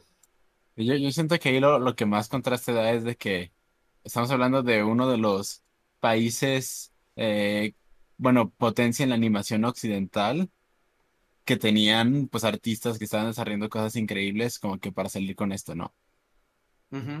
Es como tenían tanto potencial y, y- y, pues digo, de ahí viene la poderosísima Disney que lograron hacer una buena ejecución egocéntrica, pero a final de cuentas ejecución con su, con su pajarito, como para que vengan con esto. Pero sí, sí está muy fea, la verdad es que sí creo que es tiempos o- obscuros en las decisiones por ejecutivos y no por artistas. Pues sí, pobre, pobre Itzy. A mí tampoco me gustaba nada. Eh, siempre fue mi mascota menos favorita que había existido hasta que llegaron los Juegos de Londres 2012, pero ya llegaremos allá. Ay, sí. Imagínate, hay un- unos peores que Itzy. Eh, pero pues ahora investigando sobre tanta negatividad que tuvo Itzy, como que me hace sentir mal por el pobrecito, porque pues yo también lo rechazaba, ¿no? Vámonos al que sigue. Sí, vámonos al que sigue. Vámonos a Australia, en Sydney 2000. Eh, la segunda vez que se hacen las Olimpiadas en el continente oceánico. Pero pues la- también eh, la primera vez que no solo hubo una ni dos, sino tres mascotas. Y esta vez regresaron a ser mascotas bonitas. Se Ay, trató sí. de Sid, bueno, de Oli, Sid y Millie. Que es este, un, una cucaburra, un ornitorrinco y un equidna. Vamos a ir viendo qué animales son cada uno. Eh, también eh, representaban estos tres, eh, tres elementos que eran agua, tierra y aire y a, lo- y a colores de los aros olímpicos. Y de hecho hicieron bien por elegir estos tres animales en vez de elegir algo clásico y obvio como, pues yo creo que hubieran elegido un canguro. Creo que eso, Ujú. eso se- hubiera sido lo más obvio. Y siento que fue una buena elección porque fueron tres especies australianas que en aquel entonces no todo el mundo conocía. Y por ejemplo, Sid, el ornitorrinco, que en aquel entonces no era una especie tan popular como lo es hoy en día. Y creo, estoy muy seguro que, que si no hubiera existido Sid y como que todo el auge de, la- de aquellas Olimpiadas donde dijeron, oh, que todo el mundo decía que es un ornitorrinco. Estoy seguro que eh, Perry no hubiera sido un ornitorrinco, hubiera sido algo más. Muy, muy seguro. Porque Perry también tiene una explicación muy rápida que era lo de que Disney tenía su, su remordimiento por el boom de los dálmatas que se vendieron al idiota y los peces eh, payaso, que buscaban que una serie que sabían que iba a tener éxito entre los niños fuera inaccesible encontrar una mascota que causara la explotación de la especie. Y por eso se fueron por un rito rinco. Mm, Pues ahí está. Pero mira, el nombre de esta mascota, Sid, viene de la ciudad anfitriona, Sydney. No, no fue tan, tan elaborado su nombre. Me gusta También. mucho. Millie, una equidna, esta fue una chica, por fin, un personaje femenino como oficial. Eh, que de hecho, Knuckles, el que sale en la saga de videojuegos de Sonic, también es un equidna. Es la primera vez que vemos un personaje femenino como mascota principal en los Juegos Olímpicos. Y su nombre viene de la palabra Millennium, que representaba al nuevo milenio que comenzaba, y también a un lugar muy popular en Sydney llamado Millennium Park. Entonces era un 2 por 1 Ahí tenían a Millie. Y también estaba Oli, un, un cucaburra, que es una ave muy bonita. De hecho, si yo busqué que era un cucaburra en Google y es una ave preciosísima. Es típica en Australia, de esas aves que tienen muchas, como plumas de muchos colores. Y Oli viene de la palabra Olimpiada. Así que pues realmente sus nombres no eran muy... eh, no, o sea, no se quebraron los, las la cabeza con los nombres de estas tres mascotas. A Sid, Millie y Oli, que eran Sydney, Milenio y Olimpiada. Eh, y de hecho sus, sus botargas también estaban bastante, bastante bonitas. Y vaya que fueron muchísimo más aceptadas de lo que fue Itzy. Tanto fue su popularidad que en Australia hubo una serie de críticas hacia el exceso de marketing que le estaban haciendo a estas mascotas, que se creó una mascota no oficial durante los Juegos Olímpicos. Eh, ahorita la van a ver en pantalla, llamada Fatso, A ver. el Fatso el Wombat, creada por un caricaturista de comedia y que fue presentado en un programa deportivo ahí en Australia. Esta mascota hacía burla precisamente al exceso de mercadotecnia y fue muy popular eh, únicamente en Australia, no salió de Australia, pero tanto fue el nivel de popularidad de esta mascota que incluso el gobierno de Australia llegó a vender estampillas oficiales de correo con dibujos de Fatso. Pero pues esto no ¿Qué es fue una no fue un- una mascota oficial, fue como Koala. una burla, una burla a la mercadotecnia. Es un koala gordo. Se supone que es un wombat. Un wombat. Oh, vaya. Si puedes buscar en Google que es un wombat. Oh, está horrendo, es material de pesadilla. Oh, sí. Y de hecho, este, le había pasado otra imagen a Ronnie y me dijo Ronnie, ¿estás seguro que quieres poner esto en Viernes Furry? Entonces tuve que buscar una que no fuera tan pesadille- pesadillesca. Sí, es que esa, esa misma escultura, si la ves, o sea, creo que es esta imagen, no sé. Cuando la ves desde atrás, en las imágenes que se ven, eh, creo que es bastante grotesca. Era Precisamente. la idea. Sí, era la idea. Era la idea que fuera una mascota grotesca. No fue oficial, pero lo curioso es que llegó a ser demasiado popular en Australia. Que en Australia les gustaba más, o sea, como que tenían más cariño por Fatso que por las mascotas oficiales, que eran Sid, Millie y Oli. No, no, no es posible. Pues mira, vamos. Y mira, falta- y mira faltan. wombats. A ver, no- nos quedan cinco minutos. Ah, sí, nos faltan todavía eh, un, dos, tres, cuatro, cinco Olimpiadas. Entonces, este. Yo ¿Qué creo que va a parece si ser un. una segunda parte? ¿Quieren Una segunda segunda parte, parte pues, o Para abarcarlo bien. Sí, yo creo que sería una a- segunda parte. Yo creo que po- podría ser con lo que abramos el programa de, de dentro de 15 días. Sí, la verdad es que Ah, sí, me gustaría vamos a seguir en la fiebre de, de post-Olympics, así que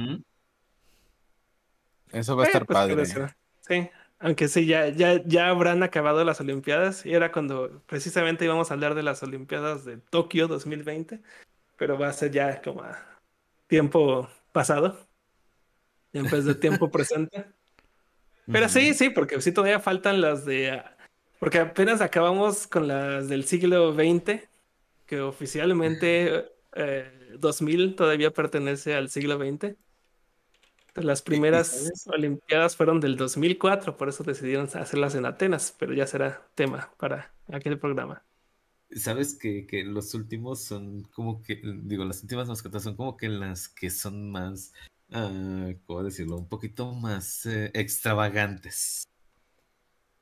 Sí, sí, sí, son muy extravagantes. Ay, ¿sabes qué también podría ser bueno de que la dejamos para dentro de 15 días? Tal vez, tal vez ya anuncian cuáles van a ser las mascotas para París 2024. Órale, eso está Oh, padre. Puede que sí, porque no las, anunci- no las han anunciado. Para Y- París 2024. Sí. Sí. ¿Qué pasó con Los Ángeles?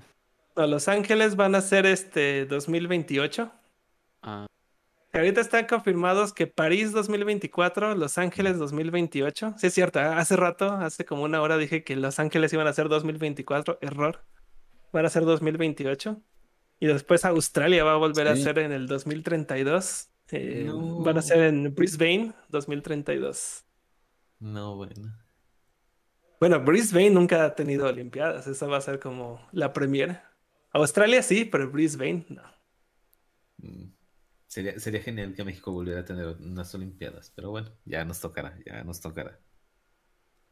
En algún momento sí hubo, sí se metió Guadalajara como propuesta, que precisamente fue para los Juegos del 2024, pero sí se salieron muy, muy pronto. Y creo que fue a, a raíz de los Juegos eh, Panamericanos del 2011, que se hicieron aquí en Guadalajara, que sí dijeron, eh, no, Guadalajara todavía no está apto para, para ser anfitrión de unas Olimpiadas. Falta demasiado. Ojalá y vuelvan a intentarlo después. Yo creo que sí estaría padre. Oye, Pues ya ¿sabes veremos, ¿eh? Sería bueno que Quiero- hubiera más Olimpiadas en, en Sudamérica. Las únicas que han existido han sido en Río. Y a ver si en algún momento les toca a África. Eso It's time for. Africa. La, la cuestión con que, que a mí me gustaría de ver eh, de forma como local aquí en Guadalajara es que eh, es que bueno, con eso de los Panamericanos se sintió una fiebre bastante bonita de competencias atléticas de cuestión deporte. A mí me gustó mucho el entorno que hubo, aunque no era una competencia tan tan grande como los Olímpicos, a mí me gustó mucho el ambiente y creo que me gustaría volver a ver eso si fuera posible alguna vez en México. Sí, estaría padre. Sí, hay muchos factores de por qué ahora ya casi no hay ciudades que están haciendo sus candidaturas para las Olimpiadas. Porque creo que cuestan mucho más de lo que uno, que una ciudad puede generar de ganancias.